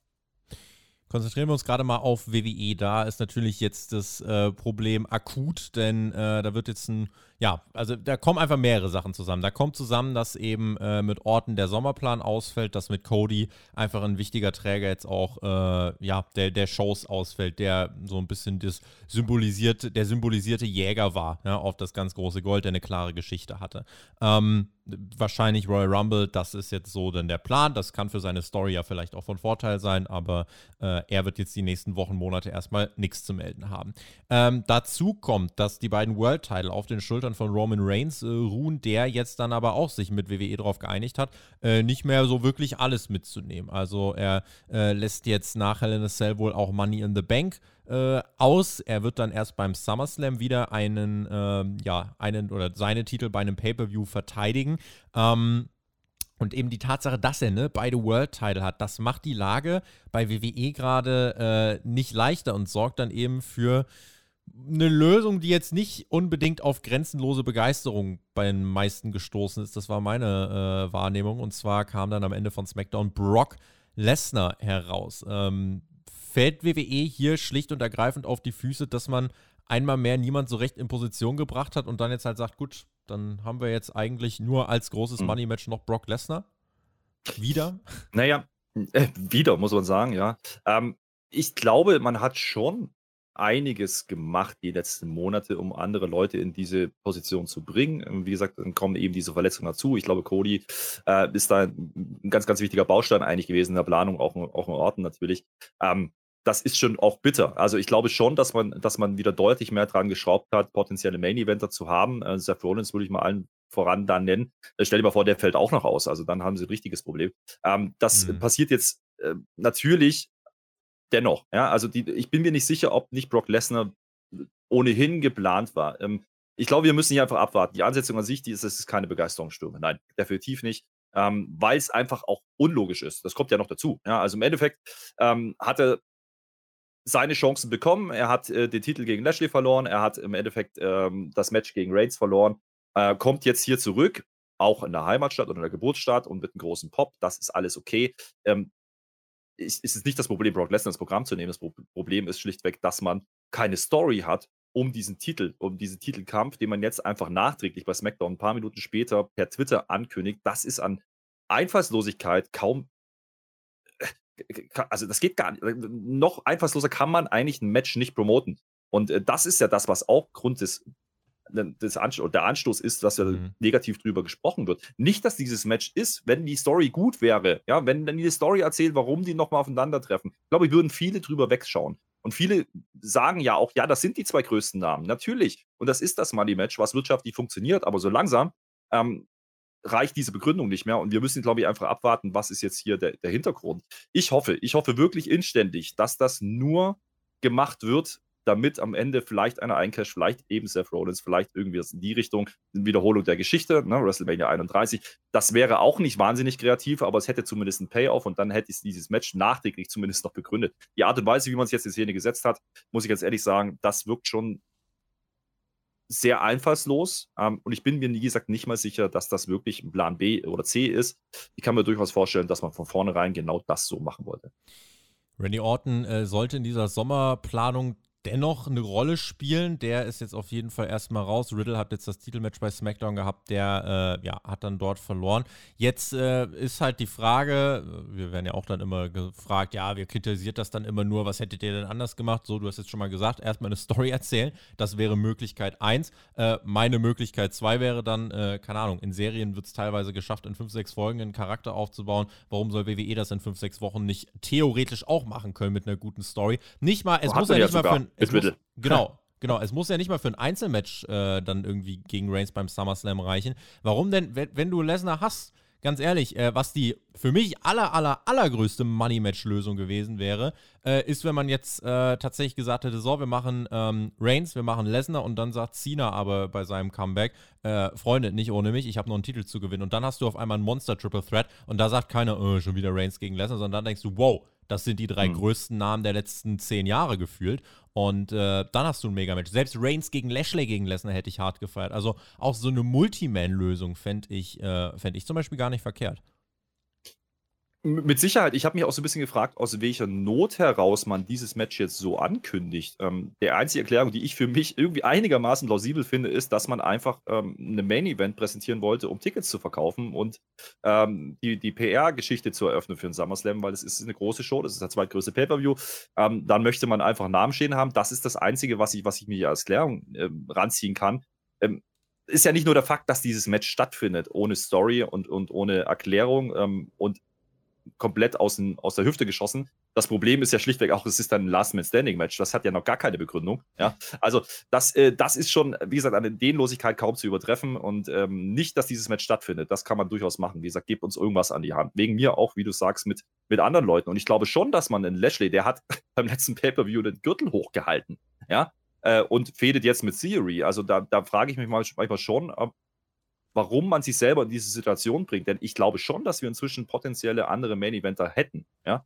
Ähm, es sind natürlich zwei große Namen, gar keine Frage. Und die ziehen vielleicht beim, beim, ja, beim nicht äh, Die Hard-Fan äh, auch mehr. Aber ganz ehrlich, auch ein Seth Rollins oder ein, eben vielleicht auch ein Riddle oder eben vielleicht dann im Ort, wenn er dann verfügbar gewesen wäre, die hätten ja genauso funktioniert und dann hätte keiner gemeckert.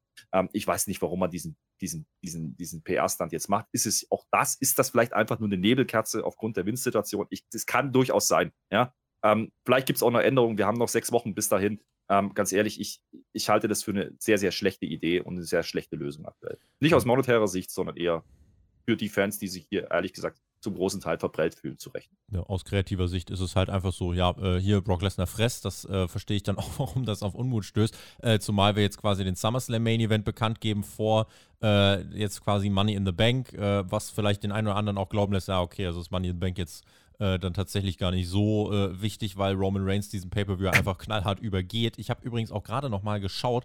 Ähm, pass mal auf, ja. bevor du das ausführst, ist es ja nicht nur, dass Roman Reigns diesen Pay-Per-View geht. Das ist das eine. Ich glaube, das Riddle-Match hätte das Pay-Per-View-Match sein können. Hat man nicht gemacht, hat man bei SmackDown gemacht. Aber was ja noch dazu kommt, ist, auch hier, die, die Option ist doch eigentlich auf dem Tisch. Brock Lesnar muss sich eine Chance erarbeiten, steck ihn in das Money in the Bank Match. Ja, dann kannst du ihn genauso return lassen, dann kannst du ihn genauso bringen und dann kannst du das Match am Ende immer noch tu machen, ja. Ähm, aber nicht mal das zieht man in Erwägung, er kommt wieder. Alle anderen müssen durch Qualifier gehen und durch ein Money in the Bank, damit die die Titelchance kriegen. Und er kommt wieder, hat eigentlich das letzte Match verloren bei seinem letzten Auftritt auf der größtmöglichen Bühne und kriegt jetzt einfach eine Art Rematch für was? Das ist einfach Quatsch. Ja. Einfach Quatsch. Ja. Ich habe äh, mal geschaut. Also, äh, wenn man sich jetzt fragt, oh, ist das denn ein Ding, was jetzt äh, dann äh, nochmal noch mal zieht? Denn Brock Lesnar und Roman Reigns sind definitiv Namen. Äh, auch wenn du dir die YouTube-Klicks anschaust, äh, die sind fast eine Million mittlerweile vor Vince McMahon. Also die Vince McMahon-Geschichte ist auf YouTube so, ja, okay, ist glaube ich das dritte sogar noch hinter Riddle gegen Reigns. Äh, was die meisten Klicks gezogen hat, war definitiv Roman Reigns gegen Brock Lesnar. Das war die äh, Sache, die dort äh, quasi auf, also zumindest auf YouTube erstmal Wellen geschlagen hat. Ähm, ich habe mal geschaut, die Tickets für den SummerSlam, die waren so vor der Ausgabe, äh, haben die sich bewegt bei knapp 23.000. Äh, ich will daran erinnern, also Money in the Bank sollte in einem Stadion stattfinden, da hatte man 15.000, 16.000 Tickets verkauft, hat man gesagt, na, lassen wir, äh, bringt lieber nichts. Ähm, gehen wir lieber in eine andere Arena. 23.000 ist jetzt nicht so unfassbar viel mehr. Ähm, dafür, dass man ein Stadion hat, wo äh, ja nochmal deutlich mehr reinpassen. 23.000 waren es. Ähm, mittlerweile wenn ich das jetzt gerade so richtig überblicke, hat sich nicht so wahnsinnig viel getan. Also natürlich ist es noch viel Zeit und da kann noch was kommen. Äh, dass diese Zahl jetzt irgendwie sprunghaft dann auf äh, 40.000 auf einmal springt und sich ja, jetzt innerhalb auf. der nächsten Wochen verdoppelt, davon würde ich halt jetzt nicht ausgehen. Das ist ja der Fakt, den ich null verstehe. Also wenn das wirklich der Beweggrund war, ja, dass man Tickets verkaufen möchte, SummerSlam langsam einläuten möchte, alles gut und schön. Der Witz an der ganzen Geschichte ist ja, diese Match-Ankündigung passiert ja nicht in der Show. Ja. Diese Match-Ankündigung passiert ein paar Minuten später auf Twitter. Da steht auf einmal einfach Last Man Standing. Der, der, der TV-Zuschauer weiß davon noch gar nichts. Und ganz ehrlich, ich habe lustigerweise genau in diesen paar Minuten dazwischen mit Marcel ja diskutiert darüber. Ja, jetzt warte mal ab. Ich kann das, mhm. man kann ja auch sein, dass es einfach das Comeback war und man wollte halt noch mal, gesagt, ja. Äh, man hat einfach nochmal ein F5 gemacht, damit die Story jetzt durch ist und äh, dann passiert gar nichts. Nee, man macht genau das Gegenteil, aber nicht mal in der Show. Also, wenn man hier promoten wollte, ja, dann hat man es auch, denke ich, schlecht gemacht. Ja, also da, äh, ja, wenn ich gerade die Ticketmap weiter überfliege, hat sich jetzt nicht so wahnsinnig viel getan und ich bin ehrlich, ich verstehe, gerade jetzt auch nach den Matches, der, das Match, was es bei WrestleMania gab, da gab es ja die Gerüchte, äh, ah, Roman Reigns, äh, war der nicht verletzt, will man da jetzt vielleicht nochmal das machen, was man bei WrestleMania machen wollte? Glaube ich persönlich nicht dran, denn Roman Reigns hat drei oder vier Wochen nach äh, WrestleMania einen absoluten Banger beim Pay-Per-View gerestelt, bei WrestleMania Backlash äh, und deswegen gehe ich nicht davon aus, dass das eine Verletzung war und man hat auch keine Berichte über eine Verletzung Verletzung wirklich gehört, sondern das, der Main Event von WrestleMania, die ich übrigens immer noch äh, in einer sehr guten Erinnerung habe, äh, der Main Event dieser zweitägigen WrestleMania war einfach nicht gut. Äh, und die Leute haben auch äh, einfach jetzt keinen Bock mehr, weil die Story einfach durch ist. Und das Ding ist, jetzt gibt es keine Story. Ähm, und das ne, lässt eben bei vielen jetzt so ein bisschen das Gefühl aus, boah, jetzt sind unsere, unsere Lieblinge irgendwie verletzt und jetzt äh, haben wir schon wieder Reigns gegen Lesnar. Ähm, und da entsteht eben das Gefühl, oh, da ist der Wrestling-Sommer ein bisschen ausgebremst worden und das ist ähm, ja, ich weiß nicht, wie es funktioniert. Ich glaube, so ein Cash-In oder eine Multiman-Ansetzung wäre das, womit man es noch retten könnte. Man hat jetzt noch Zeit, ein bisschen natürlich auch eine Story zu erzählen, aber insgesamt äh, steht für mich hier eher so ein bisschen dahinter, dass WWE so relativ lazy ist und gesagt hat, ja, hier ist übrigens der SummerSlam Main Event. Und ähm, ja, so eine wirkliche Erklärung, warum Roman Reigns jetzt bei den Pay-Per-Views nicht auftritt, gibt es ja auch nicht. Äh, er macht halt nur noch, äh, wenn er wirklich muss. Und äh, das ist im Endeffekt, ja. Dass er dann halt auch beide Gürtel hat. Ist schade, weil Raw fehlt jetzt neben Cody, einem Topstar, mhm. äh, fehlt ja auch ein World Title immer noch. Äh, insofern, also man macht sich irgendwie nicht selber leichter, finde ich. Nee, und äh, es wäre äh, relativ einfach gewesen. Macht das Riddle-Match bei Money in the Bank, ja. Aber das konnte man wahrscheinlich nicht, weil Riddle, gehe ich von aus, in das Money in the Bank-Match gehen wird. Mhm. Ähm, das ist das Problem. Äh, mach Lesnar äh, nicht so, sondern bring ihn da zurück. Ist, man, dass der Pop kommt, war ja klar. Das war, das war ein toller Moment. Ja, die Leute haben es gefeiert. Heimatstadt oder Geburtsstadt, alles gut. Ähm, aber setz einfach dieses Match noch nicht fest. Mach das nicht. Also im Endeffekt äh, sagen die doch jetzt schon, ach, Money in the Bank, da wird nicht viel passieren. Da kriegt halt irgendeiner einen Koffer und dann gibt es vielleicht einen Cash-In, wer auch immer das sein wird. Aber der, das ist ja nicht so wichtig. So, und das ist äh, einfach ein Narrativ. Äh, dieses Gefühl sollte nicht aufkommen. Also das äh, sollte nie das Gefühl aufkommen, dass sie eine Show eigentlich skippen kann weil der Champion ist nicht da. Und man, ist das ein großes Money in the Bank Match? Wahrscheinlich wird es eines der bestbesetztesten überhaupt. Ja, weil es dann der Main Event sein wird. Ähm, aber ganz ehrlich, da hätte man so viel mehr machen können. Du hast kaum Sina mit reingeworfen. Wir wissen, er kommt. Äh, täuscht doch einfach mal an. Ja, äh, tease doch einfach mal, dass es Sina gegen Lesnar geben könnte nochmal. Oder dass es Sina gegen Reigns geben könnte. Auch wenn du es dann nicht machst, aber das wäre alles spannender gewesen, wie einfach auf Twitter einen Post rauszuhauen mit einer Grafik und dann steht da Last Man Standing. Das denke ich auch. Und vor allem, äh, weil dann vielleicht auch einige schreiben, ja, aber äh, wie, wie soll man das denn auch anders lösen, äh, wenn das so und so geplant ist, äh, dass zum Beispiel der und der da drin steht. Ähm, es ist ja immer noch geskriptet. Also die entscheiden immer noch selber, was sie machen. Ist jetzt nicht ja. so, dass das unvermeidbare Umstände sind. Die Verletzung definitiv, aber alles andere nicht. Alles andere kann WWE komplett frei ja. selber entscheiden. Und das, äh, ja, finde ich, äh, darf man dann schon noch mal kritisch monieren. Und und man hatte ja eigentlich auch die Option, du hast gerade vorhin die Quoten von SmackDown ähm, angedeutet, ja, wo welche Richtung das ging. Man hätte ja durchaus überlegen können, ob man einen großen Upset bringt. Und das war Lesnar nicht für mich. Lesnar war für mich kein Upset. Ich habe nicht mit ihm gerechnet, ja, aber ein Upset ist es nicht. Ein Upset wäre vielleicht gewesen, dass ein Riddle gewinnt. also ähm, kann man Und sagen, okay, das sollte man dann nicht bei SmackDown machen. dann den Sieg von Riddle. Das wäre mal eine Sache gewesen. Und ne? zack, hättest du einen großen Tag. Und ganz ehrlich, Riddle ist ein ganz gutes Beispiel, wie schnell man ihn jetzt eigentlich ähm, als validen Contender reingebracht hat. Richtig. Ja? Klar hat keiner damit gerechnet, dass er den Titel gewinnt bei SmackDown, aber ähm, wie man ihn aufgebaut hat und diese Fehde mit Reigns aufgebaut hat, das war okay. Ja, also die können das ja und das ist das, was, was gerade so ein bisschen ernüchternd ist, weil WWE gerade die letzten Monate da deutlich, deutlich mehr investiert hat, wieder wie, wie lange Zeit davor. Ja. Und jetzt machen sie so ein Ding und das passt irgendwie nicht rein gerade. Und trotz, ja. das ist auch nicht mit einer Verletzung allein zu erklären in meinen Augen. Das ist einfach eine Nebelkerze. Ich würde es als Nebelkerze deklarieren. Wenn wir jetzt dann auf die nächsten Wochen und Monate schauen, könnt ihr euch aber sicher sein, dass wir euch äh, von Sportfighter weiter durch begleiten. Äh, wir haben dann ja, äh, ne, wir haben jetzt Money in the Bank, danach haben wir SummerSlam, danach haben wir den UK Pay-Per-View. Ähm, also WWE muss ja eigentlich dann schon irgendwie was, äh, was drauflegen. Ähm, für den UK Pay-Per-View mehr oder weniger mit dem Post allein hast du ja gezeigt, Drew McIntyre wird da wohl derjenige sein, der. Ich habe äh, hab da noch eine Idee, Tobi. Mhm. Ich habe da noch eine Idee. Wir haben doch dann, ähm, danach ist doch noch Saudi, ja? Nächstes Stadion. Vielleicht könnten wir, ja, äh, Saudis sind ja bekannt dafür, große Namen zu dienen. Vielleicht könnten wir ja da einfach nochmal Reigns gegen Lesnar machen. Ja. Ach, jetzt, wo du es sagst, hätte ich eigentlich, also das Ding ist ja noch nicht durch, ne? Schönes Fuck-Finish irgendwie beim SummerSlam und dann äh, nochmal äh, die Geschichte.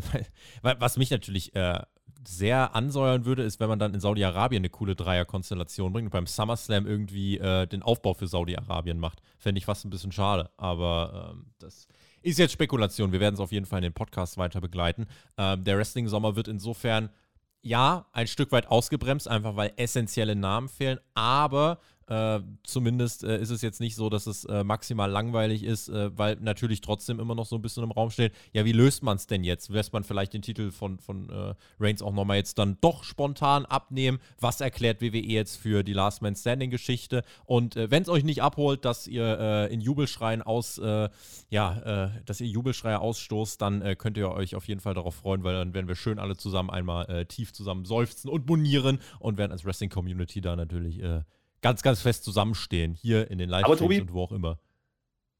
Das Schöne daran ist ja, ne? Wir, natürlich werden wir uns herrlich drüber aufregen, die nächsten Wochen darüber. Gar keine Frage. Das Schöne ist, und das sehe ich auch, und das ist vielleicht so ein bisschen, so ein bisschen äh, die, der Gegenpart und die Entlohnung dafür, dass wir das jetzt nochmal ertragen müssen, in Anführungsstrichen. Äh, zumindest hat man angefangen, ähm, die, die Mid-Card-Titel, US-Titel, IC-Titel wieder mehr in den Fokus zu rücken. Wenn mhm. man schon den Hauptchampion nirgendwo sieht, mhm. ja, dann wenigstens die Titel, Und ganz ehrlich, wenn jetzt so ein Cena mit Theory und Lashley noch ein bisschen was zu tun hat, und bei, bei, bei, Gunther müssen wir auch mal schauen, was da passiert, dann wäre das auch nicht ganz so verkehrt. Äh, zumindest da wären wir ein Stück weit entlohnt. Ähm, da freue ich mich dann doch mehr drauf als dieses Match bei SummerSlam.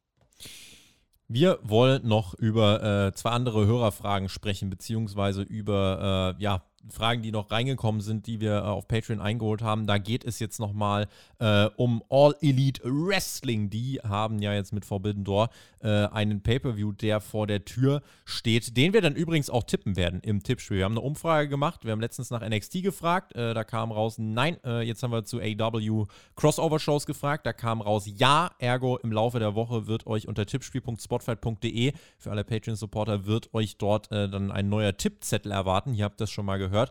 Ähm, und zwar hat Lukas dann eine Frage gestellt. Forbidden Door steht vor der Tür. Der Pay-Per-View findet kurz nach New Japan's Dominion und knapp einen Monat nach Double or Nothing statt. Ähm, Blood and Guts steht auch schon bereit. Kommt dieser Pay-Per-View Forbidden Door? Jetzt zum falschen Zeitpunkt. Viele Stories wurden jetzt einfach kurz vor knapp aufgebaut. Random, äh, random Ansetzungen kann man jetzt scheinbar nicht verhindern. Hätte man diesen Pay-Per-View von vornherein anders platzieren sollen. Und ähm, dann natürlich ne, die Verletzung auch hier ein Thema. CM Punk war eigentlich geplant, äh, zum Beispiel, aber es ist natürlich jetzt äh, einmal kurz nach Double or Nothing ist das eine, kurz nach Dominion ist auch das eine. G1 ist dann jetzt auch demnächst von New Japan. Also, es ist einfach ein so dichter Terminkalender und dann ja so viele Politics, die damit reinspielen. Ne? Ein Andrade packt auf einmal in einem Interview aus, ich sollte eigentlich gegen Will Osprey kämpfen, aber dann hat äh, CMLL schiebt da irgendwie seinen Riegel davor wenn halt viele zusammenarbeiten und irgendwie jeder bei jeder Promotion so ein bisschen, kann man halt auch äh, nicht immer so 100% zuverlässig dann planen, ne? Ich würde gar nicht sagen, dass Forbidden Door falsch platziert ist. Ich würde eher so weit gehen, dass man sich hätte überlegen müssen im Vorhinein, ähm, dass vielleicht dann auch das diverse ein oder andere TV-Special, was ja auch ich sag mal, Pay-Per-View-Züge annimmt, ne? Road Rager, wir haben Blood and Guts demnächst, dass das einfach zu viel des Guten ist, ja. Ich glaube, zwei Pay-Per-Views innerhalb von vier, fünf Wochen zu machen, das ist nicht das Problem, das kann man. Ähm, das Problem, was AW gerade hat, äh, man tanzt gefühlt auf zehn Hochzeiten gleichzeitig und hat dann eben noch diese Kooperationsgeschichte dazu. Und ich weiß nicht, ob man sich dann gefallen mit tut. Ich glaube, man kann so ein, so so ein Pay-Per-View deutlich besser inszenieren und in Szene setzen. Das kann man aber aktuell nicht, weil es alles sehr gerusht wirkt. Warum? Naja, man hat keine Zeit. Man muss noch Ring of Honor erzählen, man muss noch ähm, TV-Specials erzählen, man muss noch äh, vielleicht Battle for the Bells oder was auch immer, was dann also kommt, demnächst Blood and Guts aufbauen. Das ist einfach zu viel für eineinhalb Stunden Netto-Spielzeit, in meinen Augen. Und äh, da muss, da muss einfach deutliche Entschleunigung raus. Und äh, denn kannst du dich eben nicht nur darauf verlassen, dass die japanischen Namen jetzt ein Pay-Per-View verkaufen. Ganz ehrlich, das, da, da, zweifle ich immer noch so ein bisschen dran, dass dieser Pay-Per-View anknüpfen kann an die letzten äh, AEW Pay-Per-Views. Das werden die vielleicht einkalkuliert haben und vielleicht ist das für die gar nicht intern so ein ganz großes Ding, wie wir vielleicht meinen. Ähm, das würde ich mal in den Raum stellen wollen. Vielleicht ist Forbidden Door eher auch mehr so eine Art Special als wirklich jetzt ähm, promoteter Pay-Per-View mit großen Aufbauten. Vielleicht war das von vornherein der Plan. Ich finde, äh, also generell, wenn man sich jetzt fragt, wie performt dieser Pay-Per-View, das hatte ich jetzt kürzlich auch äh, in einem Stream ausgeführt, ähm, wenn dieser Pay-Per-View 100.000 Buys oder mehr erzielt, dann gibt es absolut keine Ausrede mehr. Dann muss AEW mindestens mal sechs bis, man muss eigentlich acht Pay-Per-Views im Jahr veranstalten. Denn wenn ich so ein Ding mit irgendwie ein paar Wochen Aufbau und sehr viel Kuddelmuddel und Tova Bohu so verkaufe, dann äh, will ich nicht wissen, wie es ist, wenn ich regelmäßig Pay-per-Views habe, äh, weil das ist, das ist Geld. Das ist alles Geld. Und wenn man das nicht liegen lassen will, dann muss man, wenn sich dieser Pay-per-View jetzt verkauft, äh, dann muss man einfach mehr Pay-per-Views veranstalten. Wenn das Ding nicht so gut läuft, dann kann man überlegen, ist es AEW egal, weil, da verweise ich übrigens sehr auf die Rampage-Review von TJ und der Mac, äh, sehr, sehr spannende Diskussion will AEW überhaupt jetzt dann, dass die Pay-Per-View-Zahlen immer wachsen? Oder sagt man sich jetzt für das Special zum Beispiel, naja, gut, wir versuchen halt das Beste, um einfach den Hardcore-Fans jetzt einfach das zu geben, was sie wollen. Und dann sind die happy und dann sind wir happy und dann machen wir weiter und nächstes Jahr machen wir das Ganze nochmal eine Rolle rückwärts. Äh, so, selbe Fahrt nochmal so ungefähr. Ähm, wenn das der Fall ist, dann kann man jetzt einfach sagen, okay, AEW baut das jetzt auf, äh, dann ist der Zeitpunkt auch äh, egal, weil man wird eh nicht alle Dream Matches sofort äh, befrieden können. Äh, ein Okada zum Beispiel äh, kommt jetzt dann nicht, äh, was ein bisschen auch private Gründe dann hat, hat jetzt kurzfristig dann den Titel an Jay White verloren. Das sind alles so Geschichten, die prasseln halt jetzt dann auf den, auf den AEW-Zuschauer ein, ob er will oder nicht.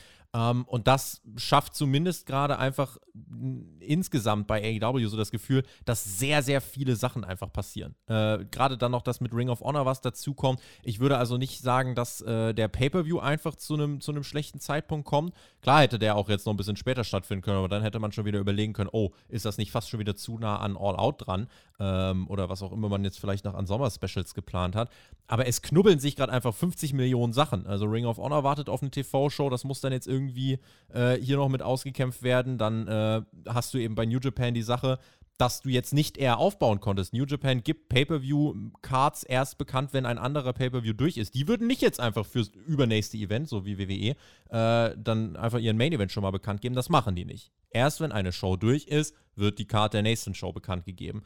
Und ähm, deswegen ist das alles so eng zusammengepfercht, dann eben noch, ne, CMLL, die dann irgendwie ihren Leuten dann was verbieten, äh, die dann irgendwie damit drin hängen. Es ist also wirklich ja, viele Köche können den Brei auch verderben. Und in dem Fall muss man jetzt sich einfach fragen, was will AEW? Wollen sie einfach ein Pay-Per-View, um einfach alles zusammenzuführen? Den haben sie. Ähm, wollen sie das Ganze bestmöglich promoten und das Maximum rausschlagen? Dann muss es anders platziert werden. Aber dann ist dieser Pay-Per-View mhm. nur ein Faktor, weil dann müssten eigentlich gerade andere Sachen noch anders aufgelöst ja. werden ich, ich glaube, was, was AW gerade so ein bisschen vermissen lässt, ist dieses an die Hand nehmen des Zuschauers. Ja?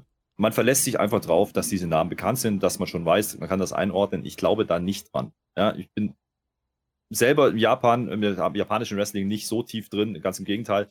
Ähm, ich, das bezieht sich auf einmal im Jahr Wrestle Kingdom und das war's. Und äh, ganz ehrlich, was war die große Stärke von WCW in der Hochzeit? Man hatte Kommentatoren, die dir erklärt haben, wer es wer was macht der und warum ist der da und überhaupt. Das tut man gerade gar nicht. Ähm, gefühlt, weil man die Zeit dazu nicht hat und dann gibt es noch ein bisschen Gang Wars äh, nach jedem Match und äh, da passiert einfach so viel innerhalb von wenigen Sekunden und Minuten. Ähm, und man vertraut darauf, dass die Leute das einordnen können. Es gibt sicherlich äh, genügend Leute, die das können, aber es gibt eben auch ganz, ganz viele und da liegt ja auch Geld, die das nicht können. Und ähm, das ist, glaube ich, das größte Problem an der Sache. Will man aber, das Geld, ist halt die Frage, ne? Naja, das ist genau, wollte ich gerade noch was zu sagen, ja, weil, weil ich glaube, es ist eben nicht nur die Pay-Per-View-Buy-Rate, was man ja auch mit in Betracht ziehen muss, ist, ist natürlich das, was an, an Endorse passiert, ne, was an Ticketverkäufen passiert. Das funktioniert ja alles. Man macht ordentliche Umsätze damit, so ist das nicht. Ähm, und vielleicht ist man gar nicht darauf angewiesen, ne, dass man jetzt mit dem Pay-Per-View-Buy-Rates so viel verdienen muss. Ähm, das ist vielleicht so ein bisschen ein Auslaufmodell mit den Pay-Per-Views. Ne? Vielleicht weiß man das auch und vielleicht denkt man auch anders und deswegen geht der Trend vielleicht auch eher zu TV-Specials, weil das ist der Content, den man teuer verkaufen kann, wo man noch deutlich viel mehr Geld verdienen kann. Ähm, vielleicht geht der Gedankengang da so ein bisschen hin. Ähm, ich würde nicht ausschließen, dass man ähm, das in Zukunft verstärkt in den Fokus nimmt und die Pay-Per-Views eben nicht erhöht von der Anzahl her. Ähm, und Forbidden Door läuft für mich, ehrlich gesagt, so in der Wahrnehmung so ein bisschen nebenher. Das hat mit dem eigentlichen Kontext bei AW wenig zu tun.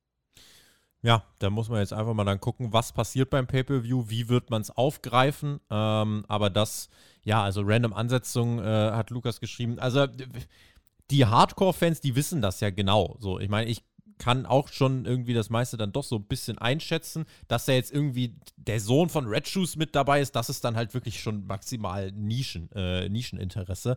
Äh, aber wenn AW das will, und sie das jetzt so umsetzen, alright. Äh, und man muss halt jetzt gucken, äh, wahrscheinlich haben sie so viele Sachen irgendwie äh, beachten müssen. Später konnten sie nicht stattfinden lassen wegen G1, früher konnten sie nicht stattfinden lassen wegen Dominion äh, und auch weil sie Double or Nothing da noch hatten. Äh, dass dann jetzt dieses Blood and Guts auf einmal noch kurz vorher reinrutscht, ist dann alles schon einfach, ja, äh, eine, eine insgesamt ver, ja, verkuddelmuddelte Lage. Also ein riesengroßes Wollknäuel, äh, womit natürlich die Hardcores sehr gern spielen, weil da haben sie alles drin, was sie haben wollen. Jeden bunten Faden, der New Japan-Faden ist rot, der AEW-Faden ist blau, dann ist, äh, ja, keine Ahnung, ne, ein bisschen einfach von allem was dabei. Ring of Honor ist auch noch drin und, mhm. ähm, ja, das äh, ist dann für andere vielleicht ein bisschen zu bunt. Aber wenn AEW sich jetzt gerade auf diese Hardcore-Schiene äh, konzentrieren möchte und damit jetzt Geld verdient, wie gesagt, wenn man jetzt damit über 100.000 Pay-Per-View-Buys erzielt, dann ist man total im Recht. Dann kann man sagen, man hat so eine heftige Hardcore-Base,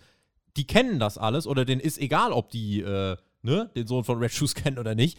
Ähm, die kaufen das einfach. So, und wenn man das hat, dann pff, Respekt, zumindest, dann melken. Zumindest One-Time. Ne? Zumindest One-Time funktioniert das. Ja. Äh, wenn, wenn die Zahlen äh, so sein sollten, ist es ein zukunftsträchtiges Modell, das dann vielleicht jedes Jahr zu machen oder vielleicht sogar auf japanischer Seite nochmal einen Ableger zu machen, was ich mir gut, sehr gut vorstellen kann. Wenn das funktioniert, ähm, ganz ehrlich, dann würde ich aus, äh, dann würde ich aus Blood and Guts ein Pay-Per-View machen, dann würde ich aus Beach Break ein Pay-Per-View machen, dann würde ich aus Road Rager ein Pay-Per-View machen. Einfach mitnehmen, wenn das funktioniert. Ganz ehrlich. Ja, das, das ja, ist halt die Frage, ne? Man, man haut halt auch viel im TV raus, ne? Man, man weiß, okay, da könnten demnächst irgendwann mal große ähm, Paychecks entstehen oder rechte ähm, ja, Überweisungen kommen ähm, in, in, ordentlichen Millionenhöhen und das ist vielleicht dann mehr wert wie, wie, wie 100.000 Paper, äh, 100 Pay-Per-View-Buys, weiß ich nicht. Ähm, ich, ich glaube, dieses Mal kann man das so machen, ja, weil es eben eine große Nummer ist, dieses Forbidden Door-Thema ähm, funktioniert jetzt so auch ohne große Erklärung. Ähm, das auf regelmäßiger Basis zu machen, dafür müssen sie dann inhaltlich ein bisschen mehr liefern. Wie gesagt, den Zuschauer in die Hand nehmen, das ist, glaube ich, das große Problem. Ähnliches Thema übrigens auch bei Ring of Honor. Ähm, da, da brauche ich dann schon ein bisschen mehr Kontext dazu. Ja, warum ist das jetzt eine interessante Geschichte für mich oder nicht? Ähm, das, äh, da verlässt man sich gerade zu sehr drauf, aber solange das halt finanziell einigermaßen geht, ist in Ordnung. Frage ist immer, würde nicht deutlich mehr gehen? Und ich glaube, das sollte schon das Ziel einer Company sein, dass man noch mehr verkauft davon.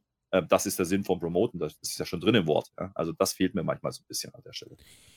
Progress hat noch eine Frage gestellt, äh, die jetzt auch für uns äh, gleich den Deckel drauf macht, weil sie im Endeffekt jetzt die ja, Sache nochmal abrundet. Wie denkt ihr über den Gürtelfetisch bei AEW? Findet ihr AEW schadet damit seinen eigenen Titelhaltern im Standing und beim Big-Time-Feeling eines Champions? Oder findet ihr, die Champions anderer Promotions sollten auch als solche klar kenntlich sein? Äh, für AEW wirklich nur fürs TV-Produkt, wenn ich die Frage als solche nehme, je weniger Gürtel an sich, desto besser, denn dann sind sie umso prestigeträchtiger.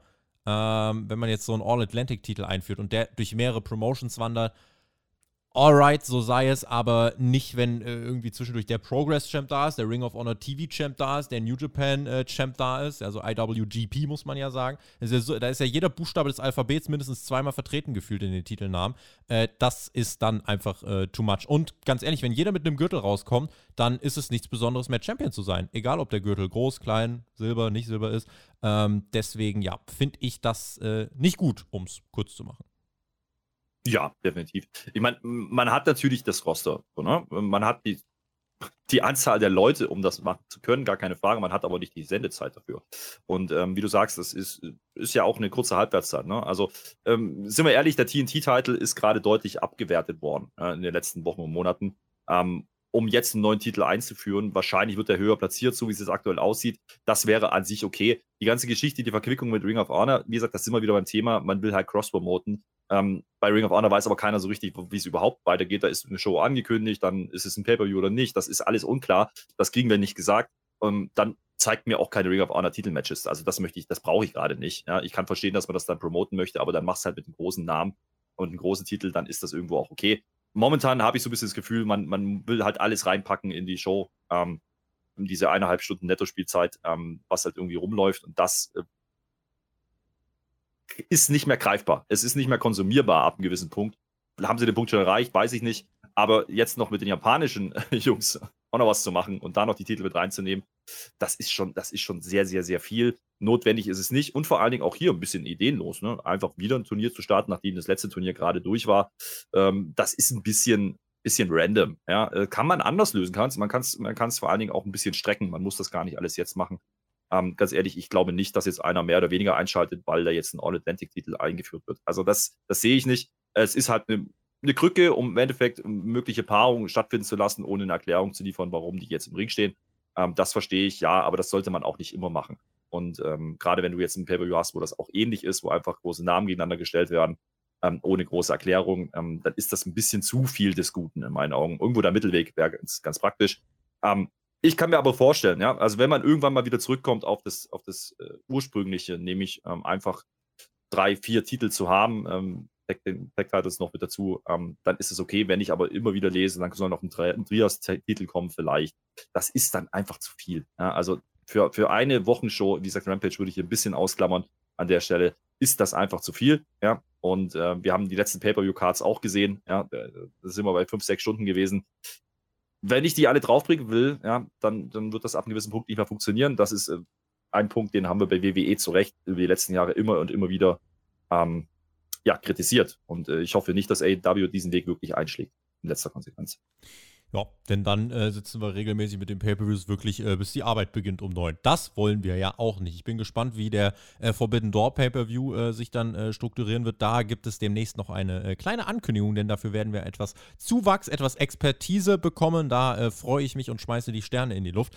Wir haben jetzt zwei Stunden einfach mal über alles geredet, was im Wrestling, äh, nicht mal über alles, über einige der großen Themen geredet, die im Wrestling gerade, äh, ja, prägend unterwegs sind, die uns jetzt in den letzten Tagen, Wochen sehr beschäftigt haben und die uns demnächst auch noch weiter beschäftigen werden. Das war diese äh, Sonderausgabe von Hauptkampf zum Sonntagabend. Wir hoffen, ihr könnt gut in die neue Woche starten. Wir begleiten euch dann natürlich weiter mit den äh, Weekly Reviews und werden auch äh, ja, nächste Woche mit einem weiteren Hauptkampf äh, aufgreifen, was bis dahin passiert ist. Dann auch wieder mit User Voting unter patreon.com slash Spotify Podcast. Da freuen wir uns weiter auf eure Fragen, auf eure Votes zu den äh, Themen. Und damit äh, bedanke ich mich bei euch. Ich bedanke mich bei dir, dass du dir die Zeit genommen hast, um jetzt nochmal alles hier äh, möglichst ausführlich einzuordnen. Und ja, ich bin erst im Dezember wieder im Urlaub. Also, Freunde, das Wrestling-Jahr ist eigentlich vorbei. Wir können jetzt alle wieder ein bisschen runterkommen und gucken einfach mal, wie es, äh, ja, wie das Wrestling-Jahr weitergeht und ob der Sommer wirklich, ja, jetzt nur mal durchpusten wird, ob er ausgebremst wird oder ob er uns nicht doch